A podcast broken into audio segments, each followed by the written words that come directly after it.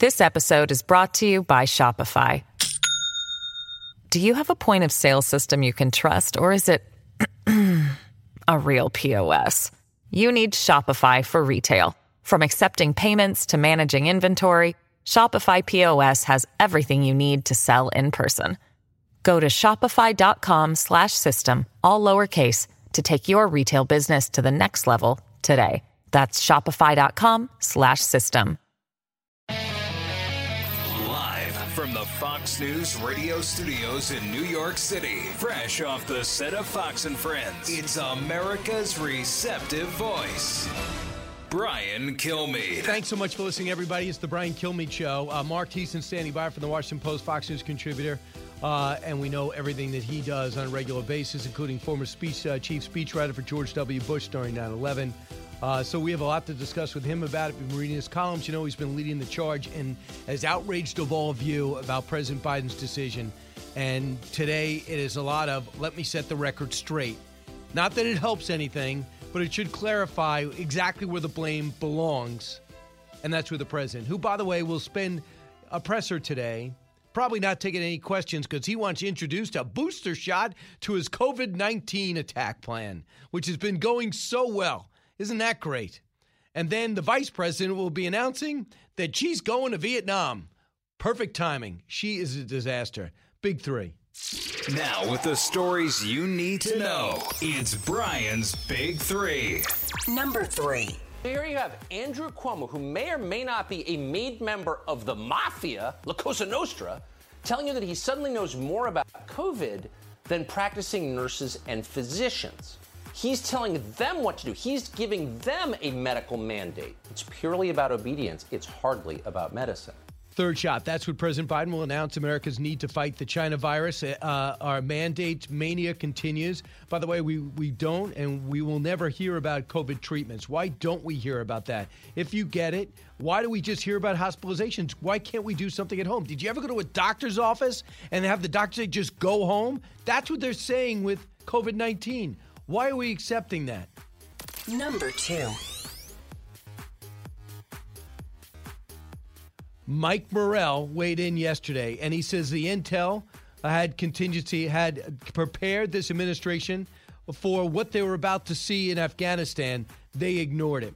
Support for exiting Afghanistan drops now 20%. It's at 49% thinks we should leave. Should we really be going now as the terror threats remain? And where do we go from here? Most respected minds from both sides of the aisle weigh in. Number one. Our message remains for American citizens and for others who have expressed interest uh, in relocation out of Afghanistan. Shelter in place until and unless you receive a communication from the U.S. Embassy. Unbelievable. Ned Price, State Department. What a, he is so over his head and scared to death. Meanwhile, you can imagine what it's like in Kabul and around that country? Getting worse. Thousands of Americans stuck in Afghanistan. Roads to airports blocked. From the most most outside the capital, arteries to Kabul are blocked. What do we do now? Why did the military leave before the civilians left? Why do the Taliban have American weapons? Where is the Secretary of Defense? Where is General Milley? Where are the president? Where is the president and vice president? America is demanding answers. It's just outrageous. Mark Thiessen joins us now. Mark, we're in a we're in a hell of a situation, and I think things are only going to get worse. And I wish I wasn't saying that. I think you're 100% correct. I think we're only at the beginning of this. I mean, if you think back, you know, keep in keep in mind that this one of the lessons of this debacle is that people who make epic mistakes tend to repeat them. So this is not Joe Biden's first rodeo. This, he is the guy who was assigned by Barack Obama to manage and supervise the U.S. withdrawal from Iraq, right? In 2011, he said he said it was one of the proudest moments of his life. It would be one of the great achievements of the Obama administration. He called Barack Obama from Baghdad and said, "Thank you for letting me end this goddamn war."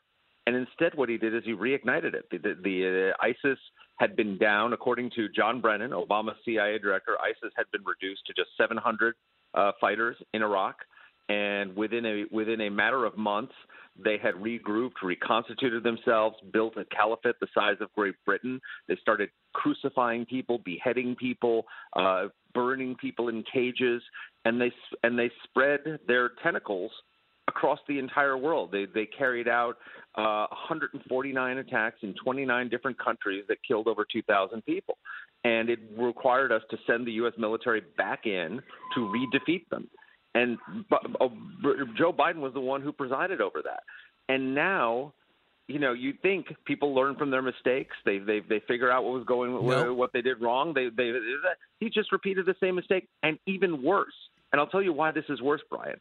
Because in Iraq, at least the government stayed in power. We left behind a a a a, uh, a partner quiet. government. It was quiet. That was able that was able we left behind a government that was able to partner with us once we once we came to our senses, able to partner with us to beat back the terrorists. In Iraq, the government has fallen. I mean, Afghanistan, the government has fallen it's a complete and total defeat. We have nobody on the ground that can that can work with us to fight to fight the terrorists. We gave up and all so our bases. They have all our weapons. I'm just yeah. watching now. A, a plane is lifting off from Kabul airport. But the problem is, and we talked to somebody caught on the outside, an American citizen, went to visit his family who's struggling but had helped us during the war. And he got an email from the State Department because the embassy was vacated, didn't tell anybody. He went down. He says the airport, uh, airport is total chaos. He was afraid to pick out his passport because he thought he'd get shot because Taliban is everywhere. So he's trying to get close to, to an American to say, I can get through the gate but he can't even get close because if he does get close and finds a way to get close and he doesn't get in, they'll know he's an American and he'll get killed on the spot. I cannot believe. I just, in all my lifetime, I never thought an American military operation would go this poorly. There was 20 years to plan, at the very least, six months to evacuate. You did nothing. So I could play a million cuts from Republicans. But Leon Panetta, former CIA director and defense secretary, and former chief of staff for Bill Clinton. Cut 23. Our national security is threatened by what has happened in Afghanistan. Uh, we went there for two missions. One, to go after Al Qaeda and the leadership of Al Qaeda and bin Laden. But there was a second mission which was to prevent Afghanistan from ever becoming a safe haven for terrorism again. Unfortunately, we have failed at that mission. And with the Taliban now controlling Afghanistan, there is no question that they will provide a safe haven for Al Qaeda and for ISIS and for other terrorists to be able to reorganize, uh, strengthen themselves again, and potentially use Afghanistan as a base for attacking uh, not just the United States, but other countries as well. And other countries are furious at us. You see some of these comments from the new, who seems to be the new Chancellor of Germany, the European Union. The UK can't figure it out. I'm watching Sky News for the last few days.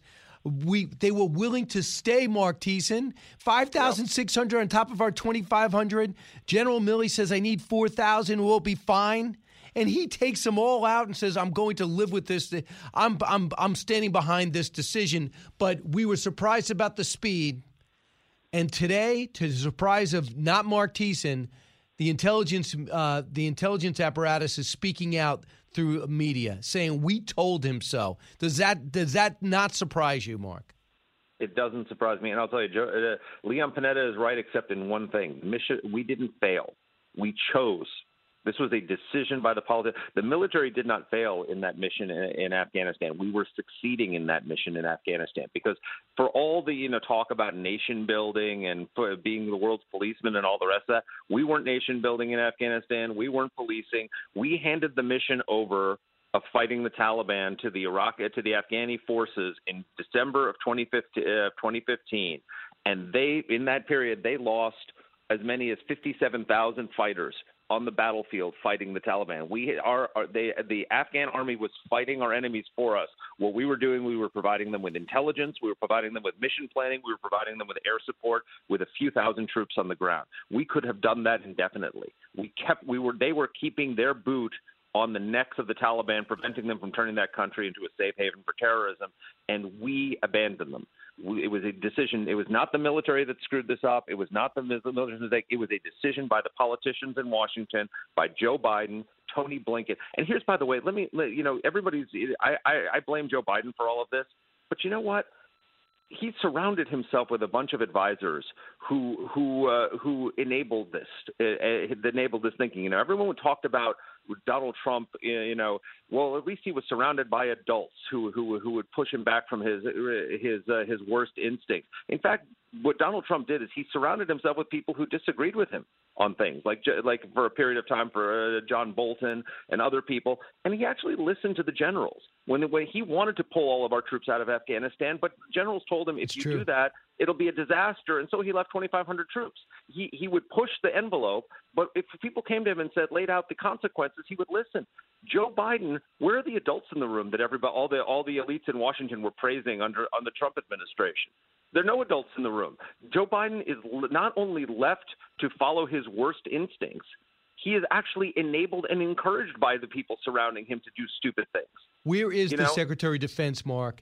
Where is with the vice president? We don't want to hear from, but you know, vice presidents like Mike Pence and you know Al Gore. These guys were part of the decisions.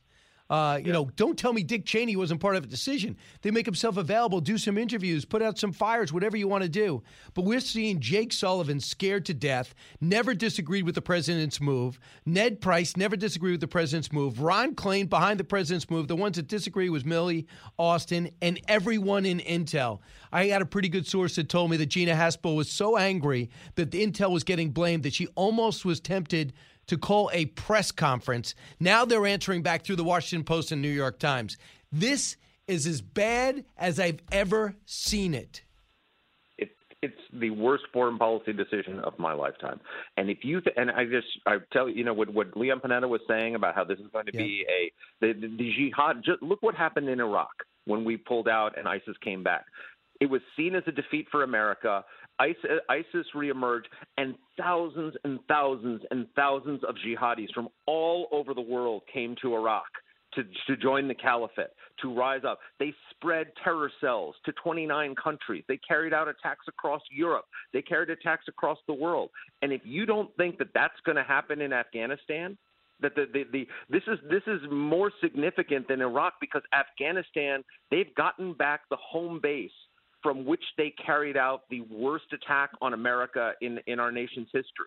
This is they've gotten back their their old safe haven. This is it's not only a sign of strength for them, it is a sign of of resilience that they have come back, that they waited us out. And I will tell you one last thing, Brian. KSM predicted this. KSM Jim Mitchell is a good friend of mine. He was he was the guy who interrogated uh, Khalid Sheikh Mohammed at a CIA black site, and he t- he tells a story in his book that when he was sitting down with KSM in his cell one day just talking, and KSM looked at him and he said, "Jim, what you Americans don't understand is that we will defeat you because we do not have to defeat you. This is a direct quote from KSM. We do not have to defeat you militarily. We only have to fight long enough for you to defeat yourselves by quitting." That is a quote from Khalid Sheikh Mohammed. Khalid Sheikh Mohammed predicted this day would come. And it's happening on the 20th anniversary of September 11, 2001. And the Khalid Sheikh Mohammed, the successors of Khalid Sheikh Mohammed, are going to be gathering in the caves of Afghanistan and planning the next attack. And if you think 9 11 was the worst thing that could happen to this country, you're wrong. And Just Mark, look at the pandemic. you know what you can uh, pandemic. everything you said is correct and a great perspective on what's next. You know what I'm worried about today? And I know you are too. We have Jen Psaki could not commit to getting every American out of Afghanistan. Oh, my God. And nor, nor did she put America as a priority. We have other allies, assets. We have other uh, people in Afghanistan that work. with Excuse me. It's America first. That is not just a slogan for President Trump. That should be imbued in her DNA. Why wouldn't you instinctively answer? Of course, we're going to make every American's got to get out of there, even if it means past your so-called end date, August 30th. have to choose. We shouldn't be in a position where we're having to choose between America and its allies. We should have had a competent mission that could get everybody out who needed to get out. The fact that we have to, that we're even in a position of, of not one not being able to guarantee that we'll get every American out, and two that we might be able to get have to choose between allies, you know, and and and Americans in that situation is horrible. It's a, it's a sign of incompetence. And the idea that you know anyone who says that this that, that, that they were not caught by surprise by this, you don't send six thousand troops back into a country that you are withdrawing twenty five hundred Absolutely. troops from, w- eh, unless you catastrophically failed in your mission. There, there should have been no reason to have, and and the reason is simple. Why you know why the hell did we give up Bagram Air Base? Makes why, no why on earth would you voluntarily have evacuated Bagram Air Base before you got every American out of the country? What the hell are these people thinking? And not only that, they emptied the prisons at the air base. They emptied the prisons of the whole country. So Yeah, the worst the of the jihadis worst. are already there. You know, they don't have to come from the rest of the Middle East. We've released them from prison. They're there. Al Qaeda is, is back. I, I and, just and here's another thing, Brian. Yeah. The people who draw distinctions between the Taliban and Al Qaeda are absolutely ignorant. Okay, so in, when Osama bin Laden was alive, every Al Qaeda terrorist in the world had to pledge bayat to Osama bin Laden. Right? He, bayat is an oath of loyalty. Osama bin Laden pledged bayat to Mullah Omar, the leader of the Taliban. Al Qaeda is subservient to the Taliban. They take orders from the Taliban. The Taliban is uh, ahead of them in the in the in the rank uh, in the in the in the chain of command. Bin Laden was not the leader of the Islamic uh, movement. Mullah Omar was. He obeyed Mullah Omar. So the Taliban is not just they were just they're not peripheral to the 9/11 attack. They are they were the people who who harbored and and and allowed and and encouraged the attacks of September 11, 2001. So don't make any distinctions between these two organizations.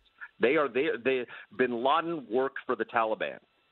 That's an important piece. That, lastly, Mark, just last question. Today at 4:30, the president of the United States is going to come out and talk about a booster shot on COVID-19 fight. Does he really think we're going to take the eye or our attention off this ball? Does he really think it's business as usual? They think they think we're going to let this. This is. They're, we're going to forget this. This will blow over. They they they're counting on it. They're going to they're going to try and move on. Uh, this cannot. First of all, this won't blow over because the disasters and the images are going to get worse and worse and worse. And second of all, because did did Iraq blow over a few weeks after the withdrawal? No, because there's going to be images of beheadings. Gotcha. There's going to be images of people being burned alive. There's going to be images of this kind of stuff. And the jihadis are going to, I'm telling you, they're coming for us. Mark Thiessen, uh, on 9 11, 20 years from 9 11, uh, what is he thinking? Is he thinking? Mark Thiessen, thanks so much. Uh, he's, uh, you know what Mark is, Washington Post columnist. Uh, keep up with him here, Fox News contributor. When we come back, your calls, 1 408 7669. Diving deep into today's top stories, it's Brian Kilmeade. This episode is brought to you by Shopify. Do you have a point of sale system you can trust, or is it a real POS? You need Shopify for retail. From accepting payments to managing inventory, Shopify POS has everything you need to sell in person. Go to shopify.com slash system, all lowercase, to take your retail business to the next level today. That's shopify.com slash system. As many of you know from your own life experiences, a life in so called blue collar work is something to be proud of. It is very rewarding to work that has impact on your friends, your neighbors, and your family's lives. Great successes can be had in the blue collar career. There's no degree requirement for achieving comfort, peace, and freedom. While schools cut shop classes and funnel students into colleges, there are plenty of options for hard workers who are ready to take advantage of open positions. Many young people today assume that college is the only way to achieve success in life. That is not true. Let me introduce you to Ken Rusk. Ken spent his younger years digging ditches and working in construction. He never went to college. Instead, he made goals, planned, and worked hard for 30 years. Now, Ken is a successful entrepreneur with multiple businesses and revenue streams. In his national best selling book, Blue Collar Cash, Ken shares his insights from over 30 years of working in blue collar trades as an entrepreneur, mentor, and life coach. Now he's created a guide made specifically for you and your unique situation. This guide will give you or someone you love the tools you need to start designing the life of their dreams. You can achieve your dreams regardless of your educational background or your past. Go to kenrusk.com slash path to learn more. That's kenrusk.com slash path. A talk show that's real. This is the Brian Kilmeade Show. Will U.S. troops stay until everyone is out, or will they leave? So I'm not going to comment on hypotheticals. What I'm going to do is stay focused on the task at hand, which is getting as many people out as rapidly as possible, and we will take that day by day. Take it day by day. I can't commit to getting every American out. You should be ashamed of yourself. You should walk back to your office and find out most of your stuff's in box out of the gates and ready to go. Hey, it's Hutton Withrow. Hot Mike is here on the Outkick Network. We've got your afternoon covered with the latest sports discussion, and it's available wherever you find your audio. Daily analysis and news. He is hot. I am Mike. Actually, my name is Chad.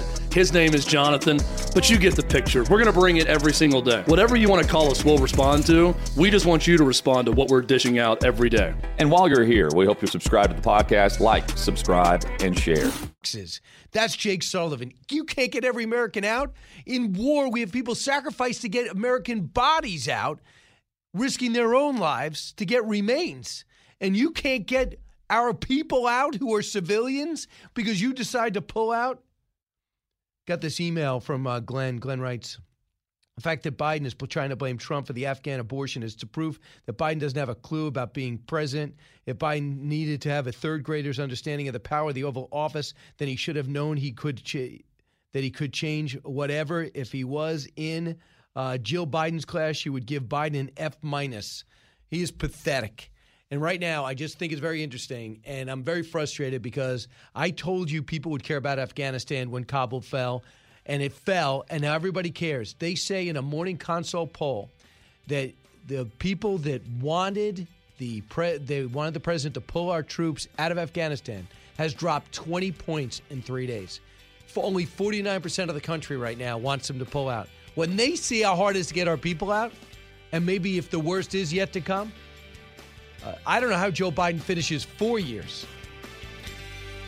It's the Hemmer Time Podcast. Fox News Channel's Bill Hemmer takes you one on one with engaging personalities covering the critical issues of the day. Find Hemmer Time now by going to FoxNewsPodcasts.com. America's listening to Fox News.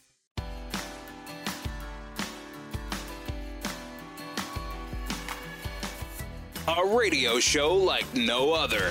It's Brian Kilmeade. We need President Biden standing up and saying, "No, America is not in decline. We're gonna we're gonna go win this thing." This is Reagan talked about we win, they lose. This is a we win, they lose moment with the Chinese Communist Party. We have to go seize it and focus all of our energies, commercial energies, diplomatic energies, the energy of making sure our military structure and strategy is correct in every space, whether that is missile systems, space systems, cyber systems, all uh, AI technology, all of the systems, the medical community, the technology that surrounds biotech. We have to make sure and harness the American brain power, the American know-how, and the American energy to go crush them. We can. I'm convinced of it. Uh, that is Mike Pompeo talking optimistically about the challenge of China. Does he have a right to be that optimistic? Uh, well, if he was in power, I would be more optimistic. Vivek uh, Ramaswamy joins us now, biotech entrepreneur, author of Woke Inc., Inside Corporate America's Social Justice Scam. You've seen him all over uh, the channel. And he's got this special that aired Sunday is great. I was lucky enough to participate in it. And on Fox Nation, the extended version, you'll like it even more. Uh, Vivek, welcome back. Good to talk to you, Brian. How you doing? Um, well, I'm doing a lot better before Joe Biden decided he had a great idea with Afghanistan. I cannot quantify the amount of damage done to us and how China's been bolstered by this. They're not looking to dominate Afghanistan. I get that. But what are they trying to do now with their messaging as we leave that place a total mess? Well, look, I do think, Brian, we need to keep our eye on the real ball here. The real threat over the long run is not from the Taliban, it is absolutely from China. And they were the ones who were advantaged most by our exit because look at the lesson they take away from now what's going to happen when they invade Taiwan. They can expect the same sort of moral standing that allows them to do it because the United States allowed the entrance of the Taliban to take over Kabul to happen you know, in a bloodless way and in a way that embarrassed America. So they're not only laughing at us, they're seizing on the opportunity. And I think the scariest part about it, Brian, was one of the things that we didn't talk about a ton. It was the fact that corporate America turned its back on America even as the Taliban took over, right? Twitter allowed the Taliban to continue to keep tweeting even as the 45th president of the United States remains banned from the platform. We can expect the exact same thing when China inevitably invades Taiwan. And I can tell you today, mark my words, big corporates in America will continue to criticize the United States while continuing to aid and abet China implicitly by staying silent or even praising them as they go take away take over the Taiwanese island. So China in particular feels as though they could sell America the rope we would hang ourselves with because our love of the dollar. Are they still trying to take advantage of that more than ever? They are taking advantage of it more than ever because they have more money and more economic power than ever. And our big mistake, Brian, was in the last 30 years, we had a flawed policy of democratic capitalism, and it spanned both the Clinton administration, the Bush administration. This wasn't a partisan issue. We thought that we could use our money to get them to be more like us. They have turned that on its head. They are now using their money to get us to be more like them by turning our own corporations as tr- into Trojan horses to undermine us within. They roll out the red carpet to companies that criticize and undermine the United States, so long as those same companies do not criticize the CCP. And I am sorry to say it is working. And that is what makes this Cold War different than our Cold War with the Soviet Union, because the USSR did not exercise the economic power and control over our own very American corporations while they were in Cold War with us. You could have never imagined Ford saying about the USSR in the 1950s, 60s, 70s, what Disney or Nike are saying about China today, even as they criticize the United States. That's the difference. Because they want to be able to sell their stuff there. They want to be able to sell their movies there. They want to be able to sell their amusement parks there. And then Nike calls Exactly. himself a China company. I want you to hear what Jamie Dimon told Maria Bartiromo a couple of weeks ago. And I, I could not believe that he was trying to sell us that he is a patriot. Listen. I'd say about 15 years ago, the business community and the government should have started focusing on China, and we didn't. Not because we were bad, just people were kind of happy. They thought that China would, you know, would, would change over time, and they didn't. And we should have focused on it, and now we are. So I think the right thing to do is they are a strategic competitor.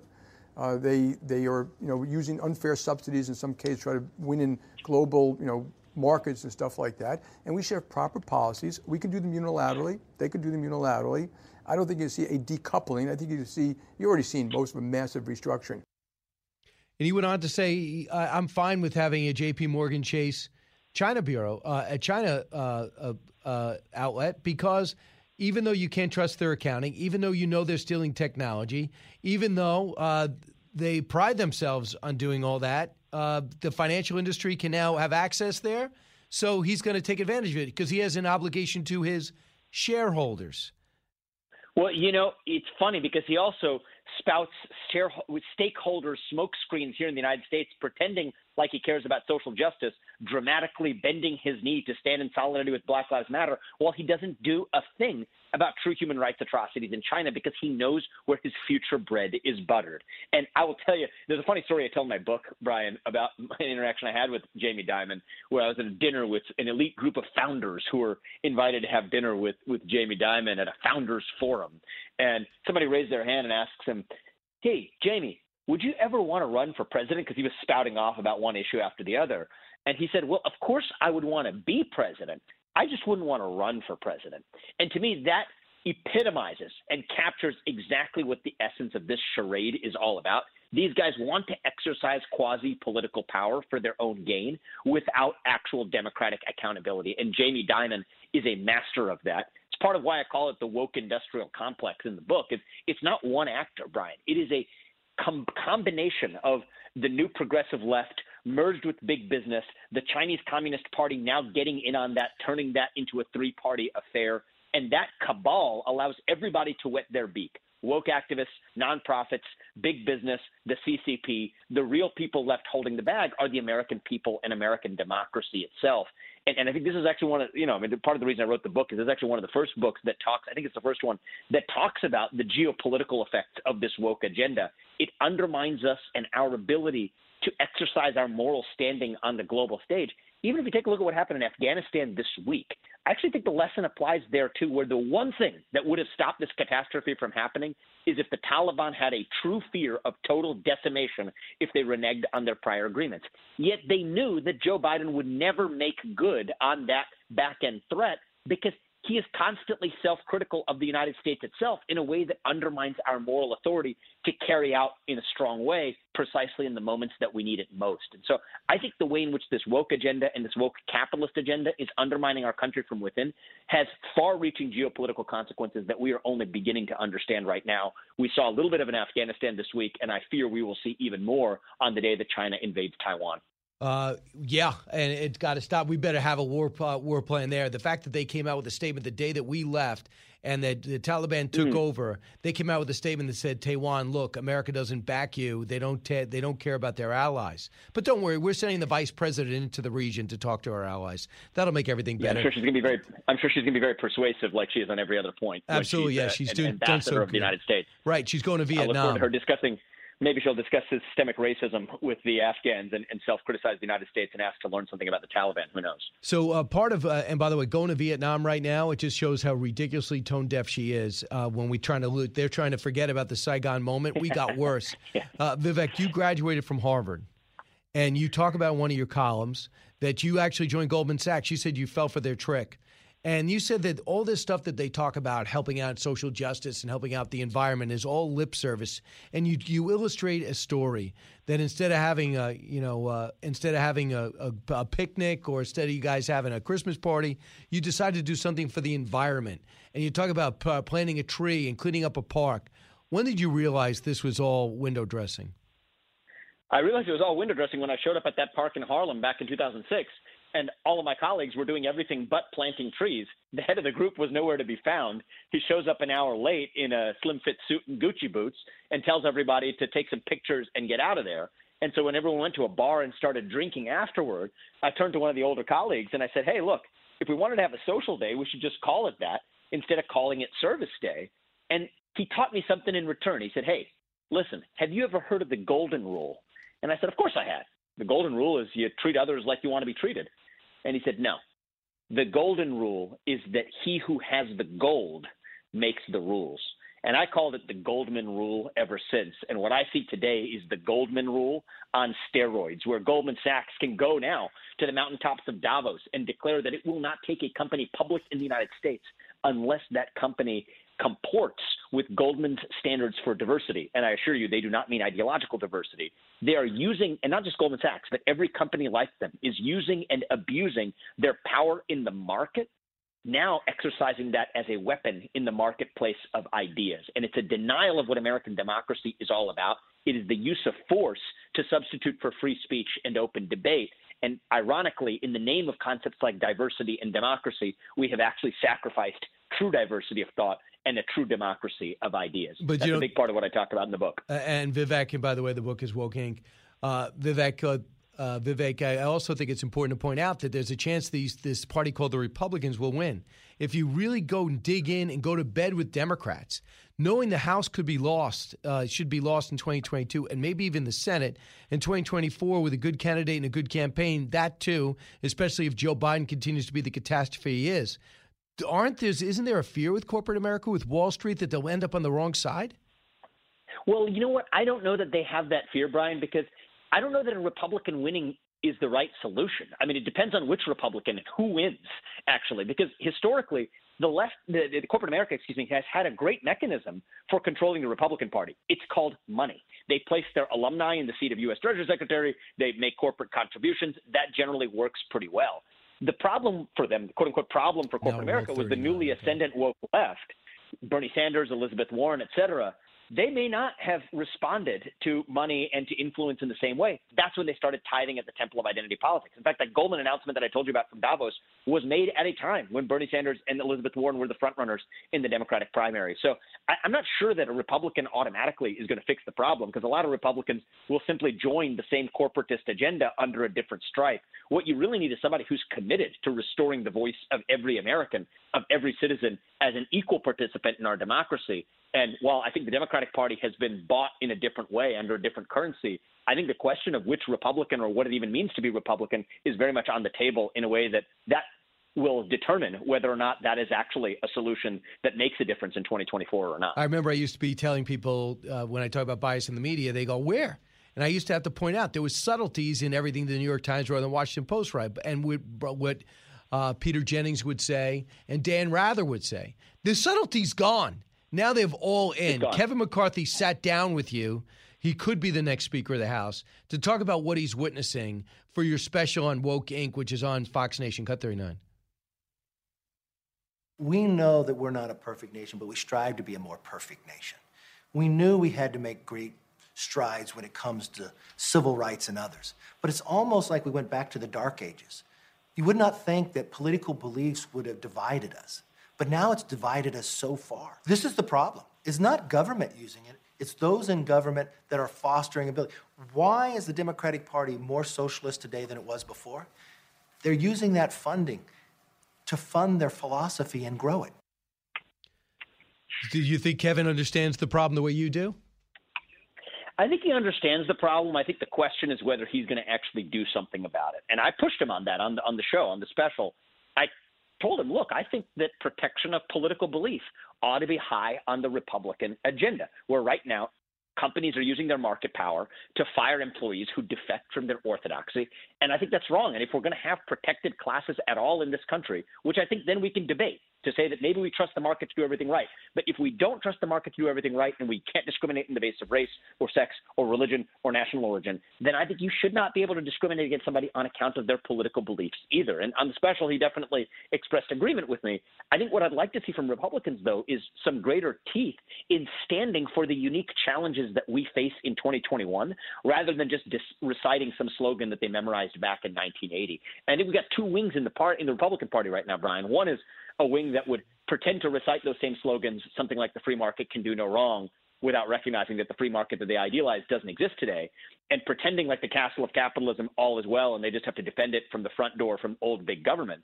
And then you have another wing that says, okay, we recognize that that castle has been infested by the Chinese Communist Party, by the woke movement, but they say we want to burn the whole thing down. And I think the thing that's going to be the defining challenge of the future conservative movement is how we sterilize that castle of capitalism, but without burning the whole thing down.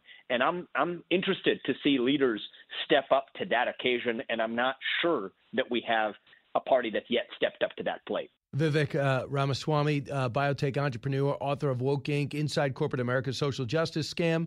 The book is out now, doing exceedingly well. The special, the extended version, if you missed it on Sunday, is on Fox Nation. Another reason to get that uh, great app. Uh, Vivek, thanks so much.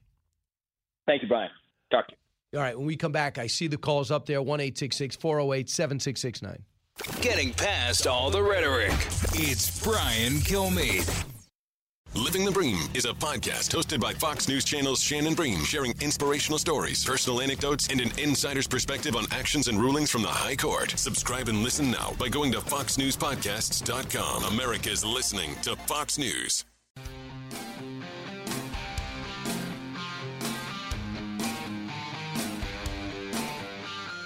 The more you listen, the more you'll know. It's Brian Kilmeade. China economic interests in Afghanistan, and they are looking to protect those. But uh, what's driving these warming ties between China and the Taliban is security. Uh, China fears extremism in the western part of the country, in Xinjiang. It's uh, how they have justified uh, the crackdowns and detention of hundreds of thousands of Uyghurs. At those meetings with Wang Yi, the Taliban did give security assurances in saying that Afghan territory would not be used as a base for attacks inside China. The problem, of course, for China is that the success of a radical militant group in taking over a country is seen as a threatening force. And there's also uh, concerns and risk of uh, the so called inspiration effect that a Taliban resurgence could have across the region. So at this point, Andrea, the Taliban or uh, China is not giving outright recognition to the Taliban as the legitimate government of Afghanistan, but they are acknowledging that the Taliban is in power. And with that comes cautious support from China, and it's one of the few countries to extend that. Unbelievable. I'm sure Russia will be next. Uh, Joe, listening on WRC on Long Island. Hey, Joe. Brian, good morning. Listen, your coverage has been tremendous on this uh, Afghanistan. And I watched that walking. I just want to say it was incredible the other night. That uh, it, that's special. And I seen you out of Montauk walking on the catwalk, so I was jealous there. But listen, leaving Americans behind enemy lines to be murdered, that's not new to the Biden regime. Remember Benghazi? They watched on live feed when Biden was vice president, and those Americans were murdered there. And you got the same players in there: Susan Rice, Wasserman Schultz, uh, uh, uh, who else? Clinton, Hillary Clinton. I'm sure she's in. There. Now, if you want to fundamentally cha- transform America, you do exactly what Biden is doing. Why? I wanted the troops home. I wanted them home. But why wouldn't you get the civilians out? You had the million dollar question. Who could be that incompetent? And I think it's the puppet masters, Biden's puppet masters, Farrakhan, uh, Soros, Sharpton, Obama. Why they're pulling the strings? Why would you do this? Do they want the refugees to come in? I mean, what are they going to do? Ilhan Omar, they're going to send in social workers to talk to the Taliban. Remember what uh, Obama said years ago? Oh, we just got to give them. They're just looking for jobs. Al Qaeda, the terrorists. Why didn't we pull the hundred uh, thousand civilians and, and Americans out before the last soldier left, Brian. It's That's- so, Joe, it's unbelievable. And military men are saying the same thing. It's up for the Defense Department to go explain themselves now. I don't care who the president is. Uh, thanks, Joe. I hear your frustration. Get this and all your favorite Fox News podcasts ad free on Apple Podcasts with Fox News Podcasts Plus. Just go to foxnewspodcasts.com for all the details. From the Fox News radio studios in New York City, giving you opinions and facts with a positive approach. It's Brian Kilmeade. Hi, everybody. It's Brian Kilmeade coming to you from New York, heard around the country, heard around the world. The Brian Kilmeade Show. Bottom of the hour, uh, one of the deepest thinkers, most interesting broadcasters, and best selling authors out there today. Brad, uh, Brad Meltzer will be here live. He's host of uh, Lost History on H2 and author of a series of books that are helping uh, keep American history on the straight and narrow and fight this new war in history we're witnessing. Uh, he's the host of uh, the Fox Nation series, Brad Meltzer's Greatest Conspiracies of All Time. So Brad's going to be with us, and we're going to put this moment in American history, try to put that in perspective. But now, let's get to the big three. Now, with the stories you need to know, it's Brian's Big Three. Number three. Here you have Andrew Cuomo, who may or may not be a made member of the mafia, La Cosa Nostra, telling you that he suddenly knows more about COVID than practicing nurses and physicians.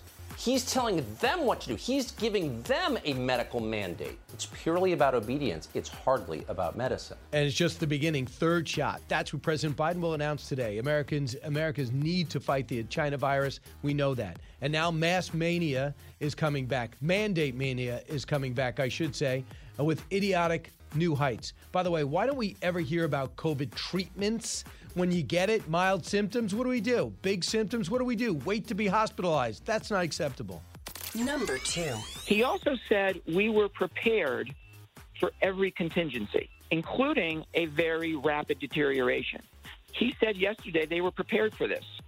Well, if this is being prepared for something, I'd like to know what not being prepared looks like.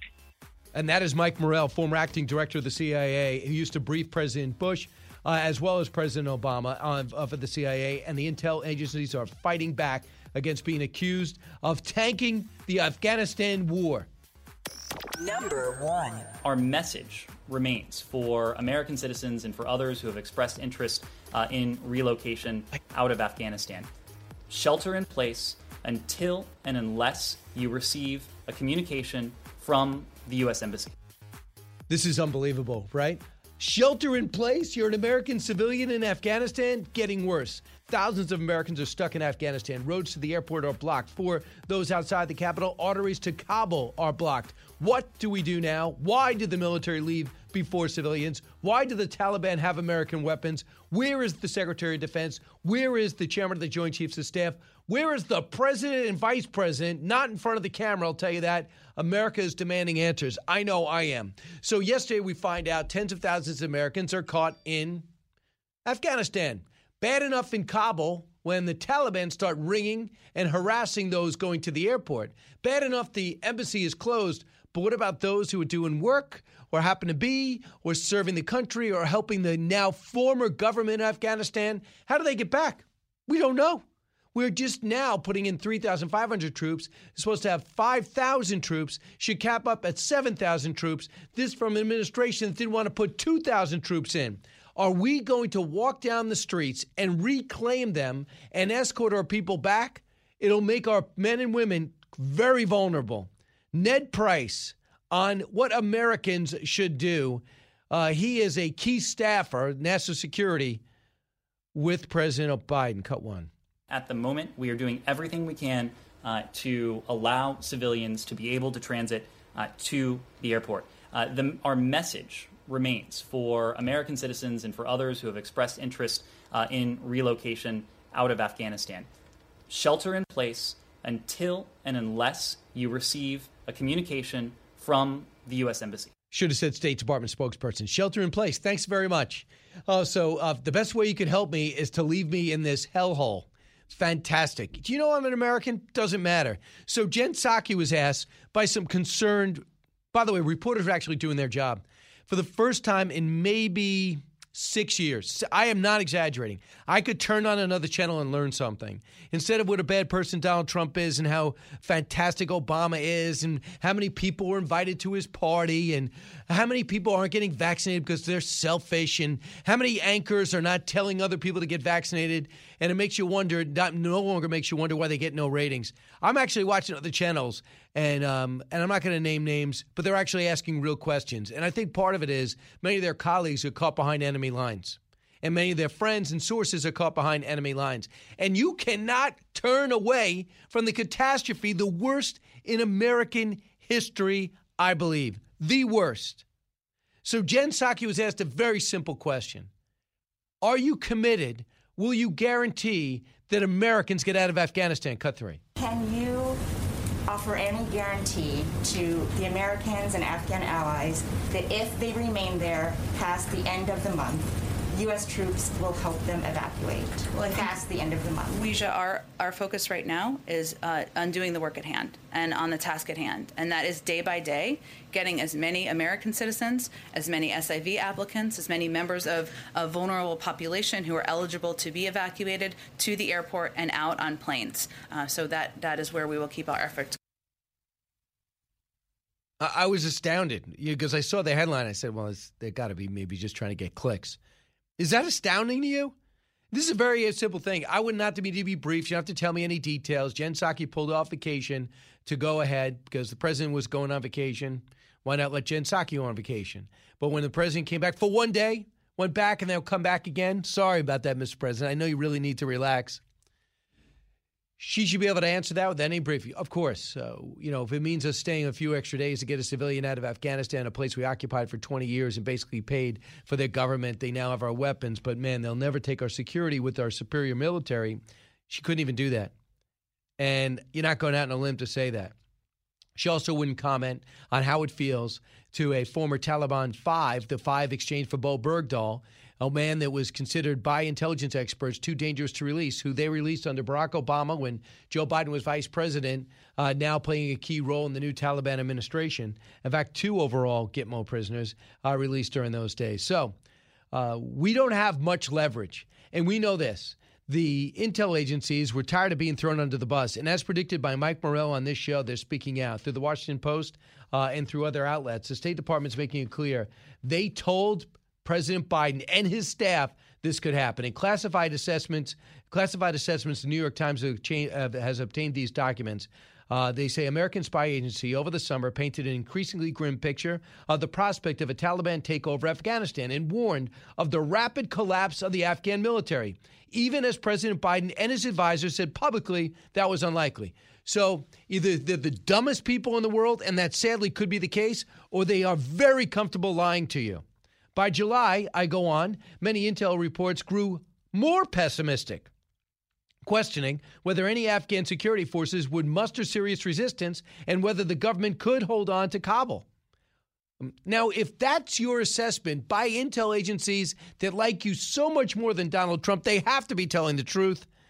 Why would you on July 6th say something totally the opposite? Does at the 78 year old Joe Biden, the former lifeguard, taking on Corn Pop, think he knows more than the NSA, the CIA, and the FBI, and every did the D and everybody else? They go on. The drumbeat of warnings over the summer raised questions about why the president and military planners in Afghanistan in Afghanistan seemed ill prepared to deal with the Taliban. No kidding. One report in July as dozens of Afghan districts were falling and Taliban fighters were laying siege to several major cities, laid out the growing risks in Kabul, noting that the Afghan government was unprepared for a Taliban assault. That, according to one person familiar with the intelligence briefing. So, know what they're doing? I think you get it. They're saying, I, I watched this happen. We see what's taking place. We told him it would happen. How dare he say we were surprised by the speed and weren't expecting this result?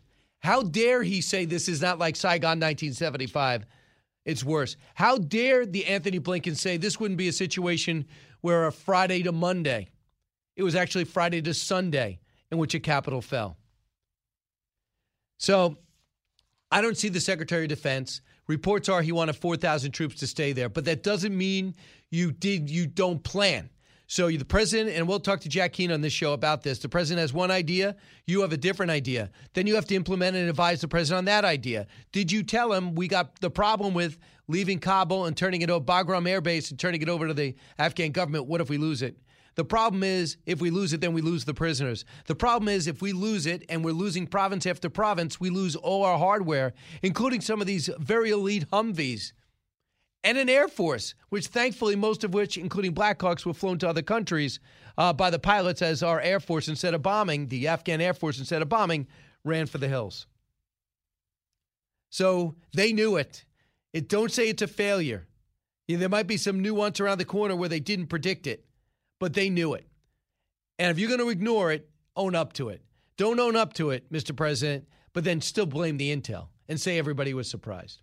I don't want to take too much time away from Kiron Skinner, former director of policy planning for the State Department and senior policy advisor uh, to Mike Pompeo, because I want to get and get to the bottom of the other thing that President Biden has said.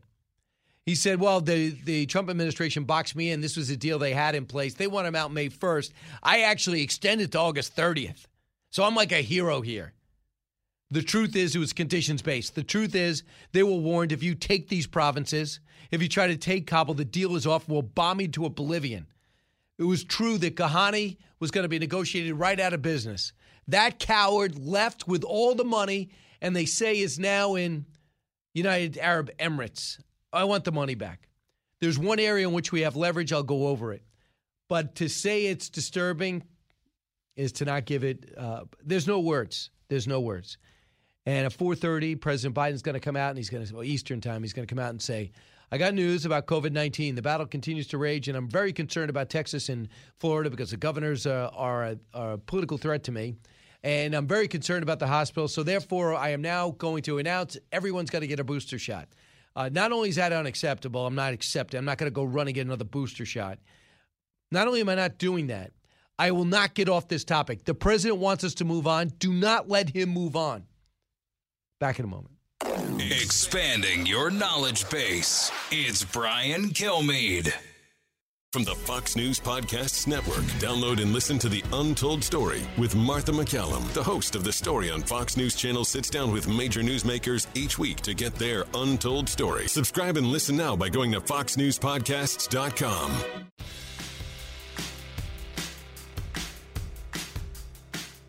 If you're interested in it, Brian's talking about it. You're with Brian Kilmeade. We made a deal with the Taliban over 18 months ago, an agreement with them, and also with the Ghani government going forward. And we were very clear about it. The last gate for withdrawal, and we would leave 2,500 troops in place with 3,500 paramilitary under Gina Haspel, the CIA's, plus the allies there, plus the air power there, until we had an agreement. And an agreement was a reconciliation government, a peace treaty going forward. So we were going to ensure that. Until those conditions were met, we weren't moving. We told Ghani that, but more importantly, Donald Trump picked up the phone and called the chief negotiator for the Taliban, Mullah Baradar, and told him, if you screw this deal up, we know where you live and we're going to come after you. And because of that, for the last 18 months, not a single American soldier had been killed in Afghanistan. Ky- uh, Kiron Skinner joins us now. That was General Kellogg, who worked with the Trump administration, especially with Vice President Pence. Former Director of Policy Planning is Kiron Skinner. Uh, she joins us now from the State Department. She was with the State Department and Senior Policy Advisor to Secretary of State Mike Pompeo.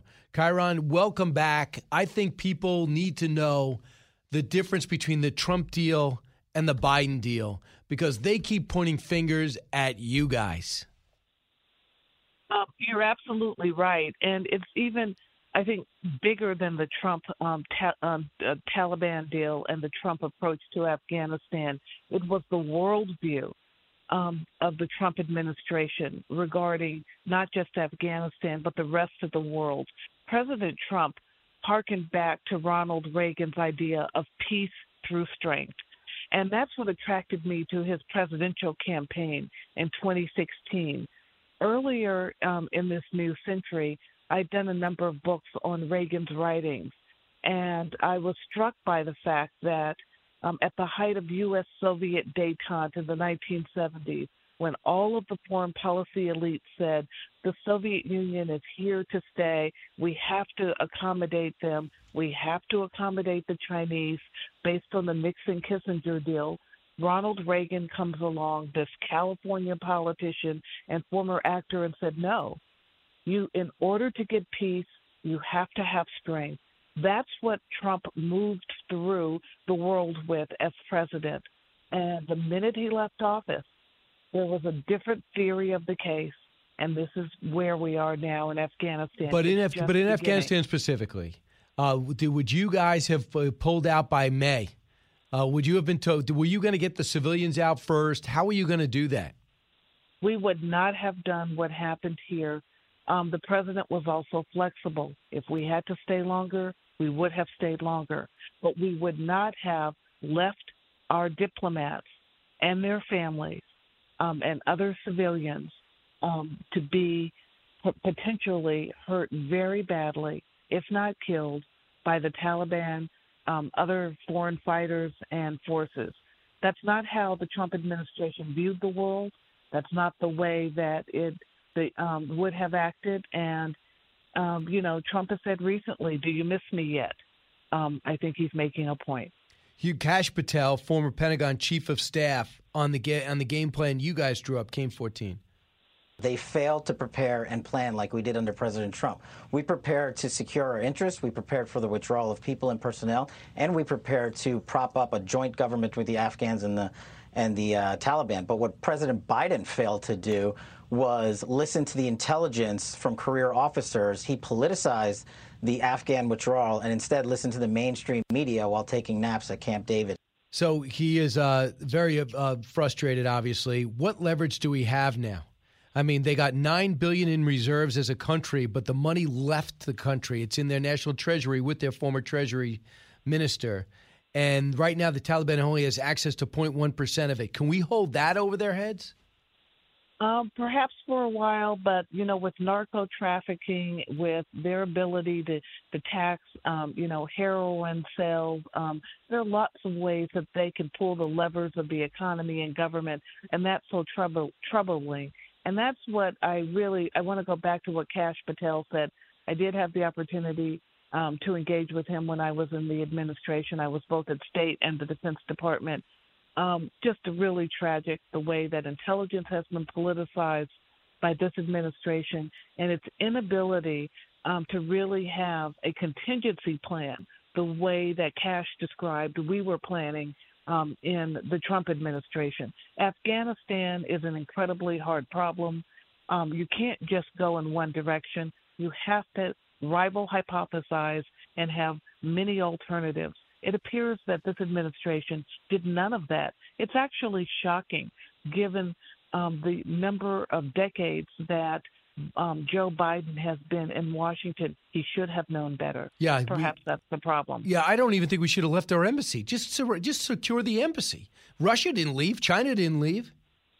There was a rush to leave the country on the belief, as the president said in July, that the Afghan security forces can take care of of this country. They're strong in number. They're strong in will.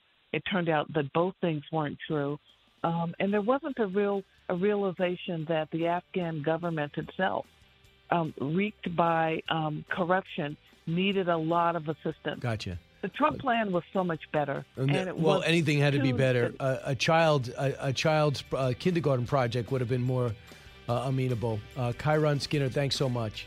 Brad Meltzer joins us next to put this in perspective and talk about winning the war on history.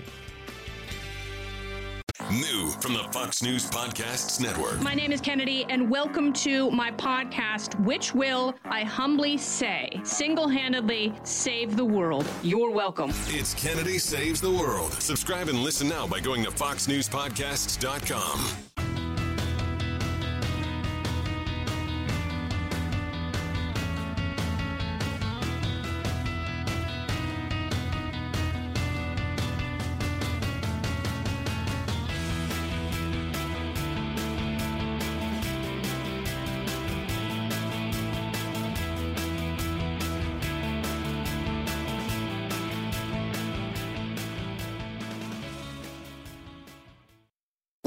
Radio that makes you think. This is the Brian Kilmeade Show. Welcome back, everybody. It's the Brian Kilmeade Show. I'll be able to take some calls shortly, 1 408 7669. Uh, watching the series of events taking place overseas, and none of it's good. It looks as though uh, American forces did fire on a crowd, not on a crowd, but over the heads of a crowd that was getting out of control in the airport as thousands, American citizens, some, uh, and those allied to Americans, and those just fearful of the Taliban, are rushing to the airport to try to get out of a country we decided to abandon. It was almost 20 years ago when 9 11 happened. Historic moment that we responded for and we mobilized for, and we took Afghanistan in a matter of weeks. The Northern Alliance were in the front, the CIA was behind. The 82nd Airborne would eventually land, but we would not be able to get bin Laden. We'd get him years later. Uh, Al Qaeda's presence would be diminished, but they are coming back in droves. Brad Meltzer spends most of his time looking back and putting American history in workable, readable forms. Best selling author. Uh, he's the host of The Lost History on H2, History Channel 2, and author of books uh, A New Day. I am Frida Kahlo and the host of a Fox Nation series, uh, Brad Meltzer's Greatest Conspiracies of All Time. And Brad has wrote a series of children's books to uh, make his effort to win the war on history, which sadly is under attack today. Brad, welcome back.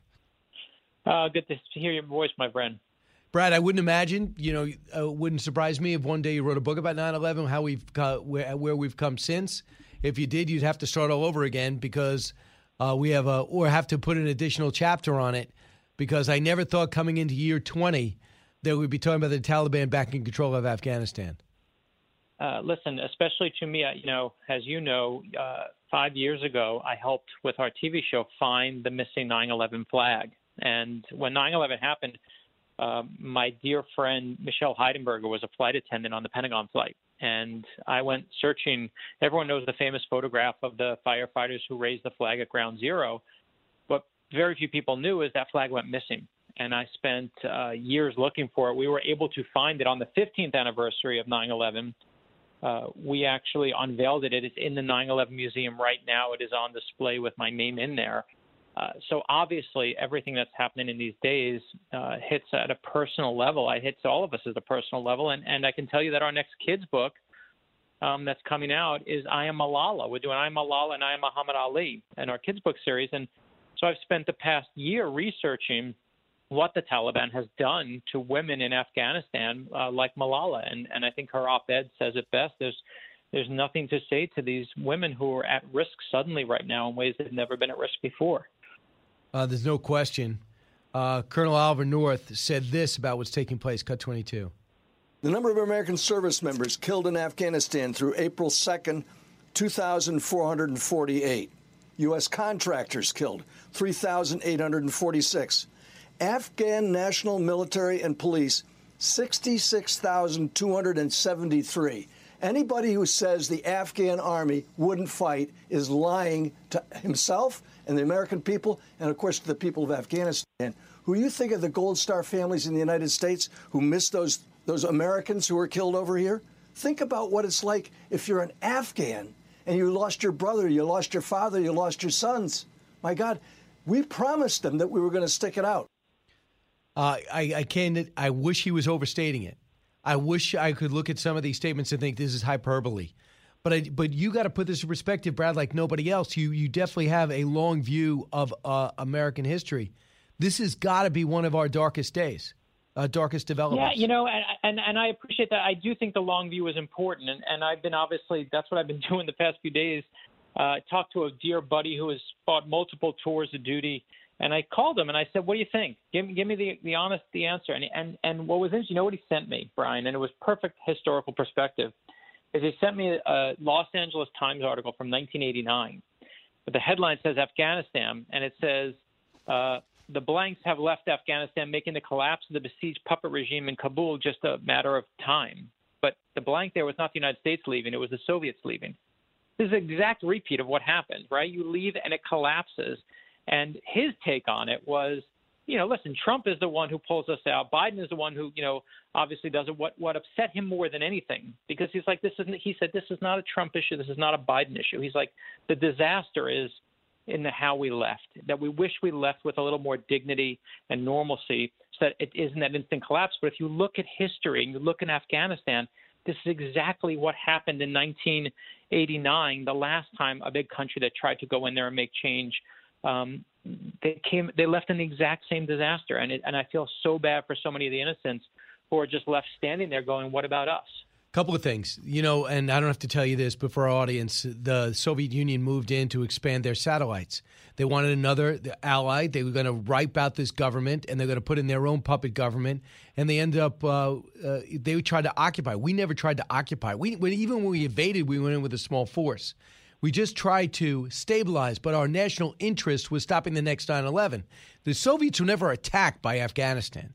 That was a choice. The British wanted to dominate Afghanistan. That was a choice we would we went in there clear eyed, knowing what happened to the Soviets. But when we went in there, we said, okay, wait a second. There's a huge. The Taliban aren't popular. They're oppressed. And if I could just quote Joe Biden of 2002, he said, "History is going to judge us harshly, I believe, if we allow the hope of liberated Afghanistan to evaporate because we are fearful of the phrase nation building." obviously we've stopped nation building and George W. Bush, we focused on Iraq. Maybe some would say that was a mistake. Let historians ta- handle that. But our goal was never to dominate. Uh, we never took uh, the rare earth that they had. We never tried to take any of their natural resources. We were actually paying their institutions and not looking for yeah, any advantages.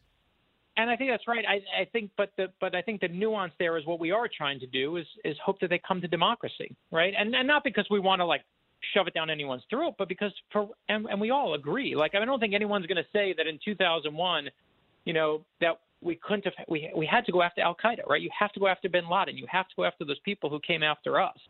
The hard part is, and the nuance, at least for me, and again, everyone has a different view here. Um, you know, my friend Lisa Hallett, who buried her husband after the war in Afghanistan, who lost her husband, who I, you know, I, I was just reading what she was writing about it and she said, you know, I lost my husband here. I buried my husband here.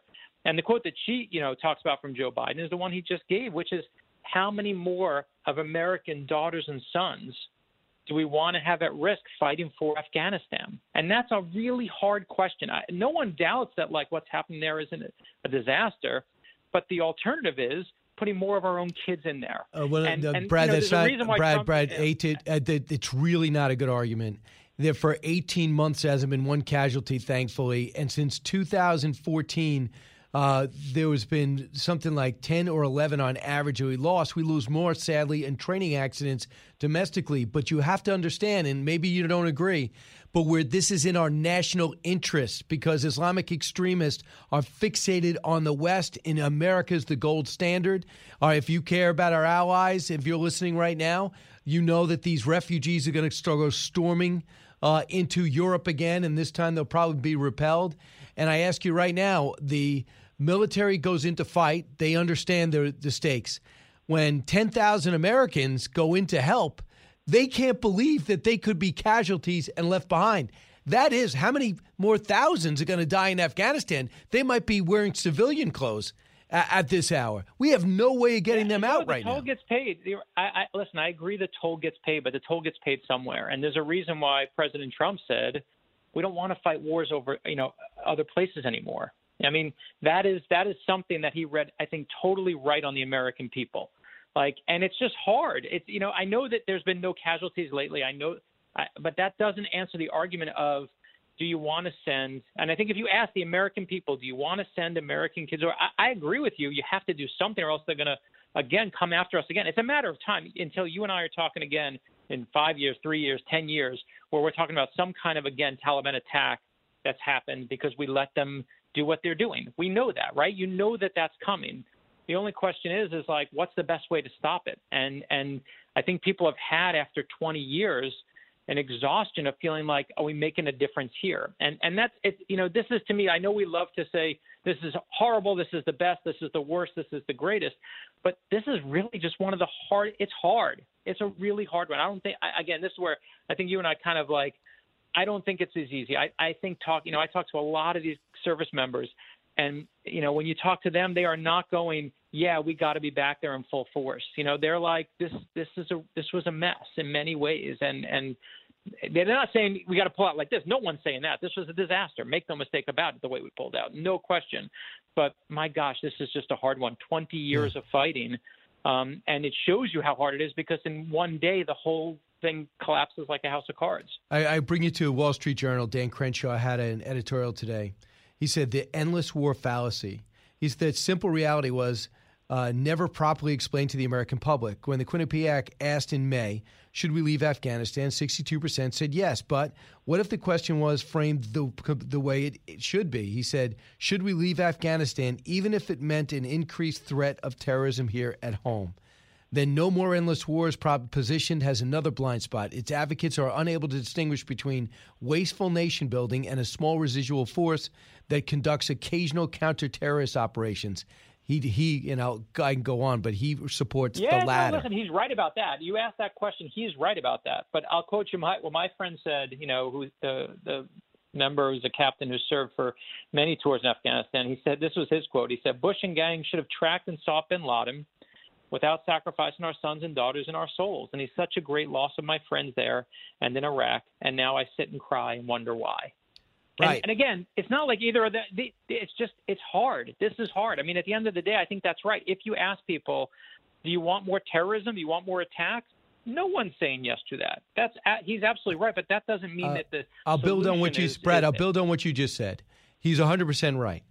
But if you, for example, want to gut the gangs out of Chicago, and you do, and you don't continue to police the area to make sure the next generation doesn't come back, they're coming back. You'll get rid of this, but they're coming back. So there had to be a st- yeah. So there had to be a story no, of the problem. Yeah, you got to go into you know you, we have bases in Somalia, in Yemen. Uh, we have bases we don't even know about uh, outside Nigeria. Uh, there's an AFRICOM. Now we don't have a big footprint. We're keeping an eye on our enemy. That could have been the scenario here. But Brad, I also want to talk about your series. You have a series on Fox Nation. Fox Nation is going great. It's a huge hit. Here's a cut from uh, uh, one of your. Uh, this is DB Cooper, the episode. There's a lot of mystery around that. It's called Brad Meltzer's Greatest Conspiracies of All Time. Here's one. Was this a couple individuals? Was DB Cooper a solo guy? Was this a singular individual doing one thing to get his money? Or was this a group of guys? When you talk to guys who are commandos, those troopers that I've talked to, are absolutely convinced that D.B. Cooper is one of them. One guy told me Cooper did it exactly the way I would have done it. He was trained, he was smart, he was well educated. He knew more about the plane than the pilots did. He knew that plane could be flown at 10,000 feet with the aft stairs down. He knew they'd have to slow the plane down. The pilot told me, he said, when Cooper told me to set the wing flaps at 15, he said, I knew he was a smart cookie. So this is a mystery still is yet to be unwound. What did you discover? Yeah, you know um, what we did in each of them. I, I, think the word conspiracy theory today is uh, has taken on a different meaning. And uh, what I think conspiracy theories means is you got to find the truth. And so what we did is we looked at five of the top mystery conspiracy theories of all time and tried to find the real truth in them. So for DB Cooper, who famously, you know, remains the only unsolved air hijacking in, in, in history, in American history, we went looking who is he really and what's the nonsense and what's the, what's the, the fake stuff you know someone said to me as a producer they said the less facts you have on shows like this the more scary music you play and i said i never want to i said i said i never want to do that show i want to find the real answer so we actually went we found um, the house where we where we think DB Cooper stayed, and we didn't. The truth was, Brian, we were like, "Are we going to find some? We don't know." And I get a phone call at 11 o'clock, 10 o'clock at night on the East Coast, and I know they're there, and they're like, "You're not going to believe what we found in the attic." And we found a little suitcase in the attic, uh, and it was, I don't want to ruin it, but watch on Fox Nation. We do um, the top five. I won't ruin them now, but we do the Lincoln assassination. We do DB Cooper. We do the, the loss of Confederate gold, um, which is one of the great stories of what happened to Confederate gold after the Civil War. And everyone knows the top two. Of course, we do Area 51 because you got to know what's in Area 51. And, and my favorite conspiracy of all time is, of course, number one, the JFK assassination. Awesome. Uh, Brad Meltzer is also going to help out with the TV special we have coming up, The President and the Freedom Fighter. Uh, Abraham Lincoln, Frederick Douglass, and their battle to save America's soul. Brad, you're going to be on TV for that. So you're, you're really in the Fox family now. It's official. Listen, uh, wherever you go, I know that anytime I go with you, we will always have a fun time and a harrowing flight on an airplane. So I, those two things are always it's you true. know, make Brad, for a good trip. You got it. Brad Meltzer, thanks so much. You can follow him at Brad Meltzer, M L T M E L T Z E R. Brad, thanks. When we come back, we'll find out if there's more to know. Educating, entertaining, enlightening. You're with Brian Kilmeade. Fox Nation presents podcasts Women of the Bible Speak. I'm Shannon Bream, host of Fox News at Night and author of the new book, Women of the Bible Speak The Wisdom of 16 Women and Their Lessons for Today. Subscribe now on Apple Podcasts, Spotify, FoxNewsPodcast.com, or wherever you download your podcasts.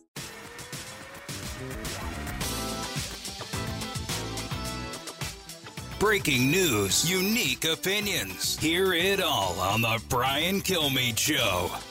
Welcome back, everyone. We've got a couple of minutes, uh, just uh, some moments to, to just give you an idea what's going on. This just came across on the Wall Street Journal. They have somebody on the ground there. They say uh, this is kind of a little bit heartening. Afghan cities in Jalalabad Khost and another unpronounceable name. They have people who are loyal to the Afghan government now deposed, walking the streets chanting Allah Akbar, uh, holding the old flag, the the black, green, and the black, red, and green flag that they had uh, under Ghani and Karzai.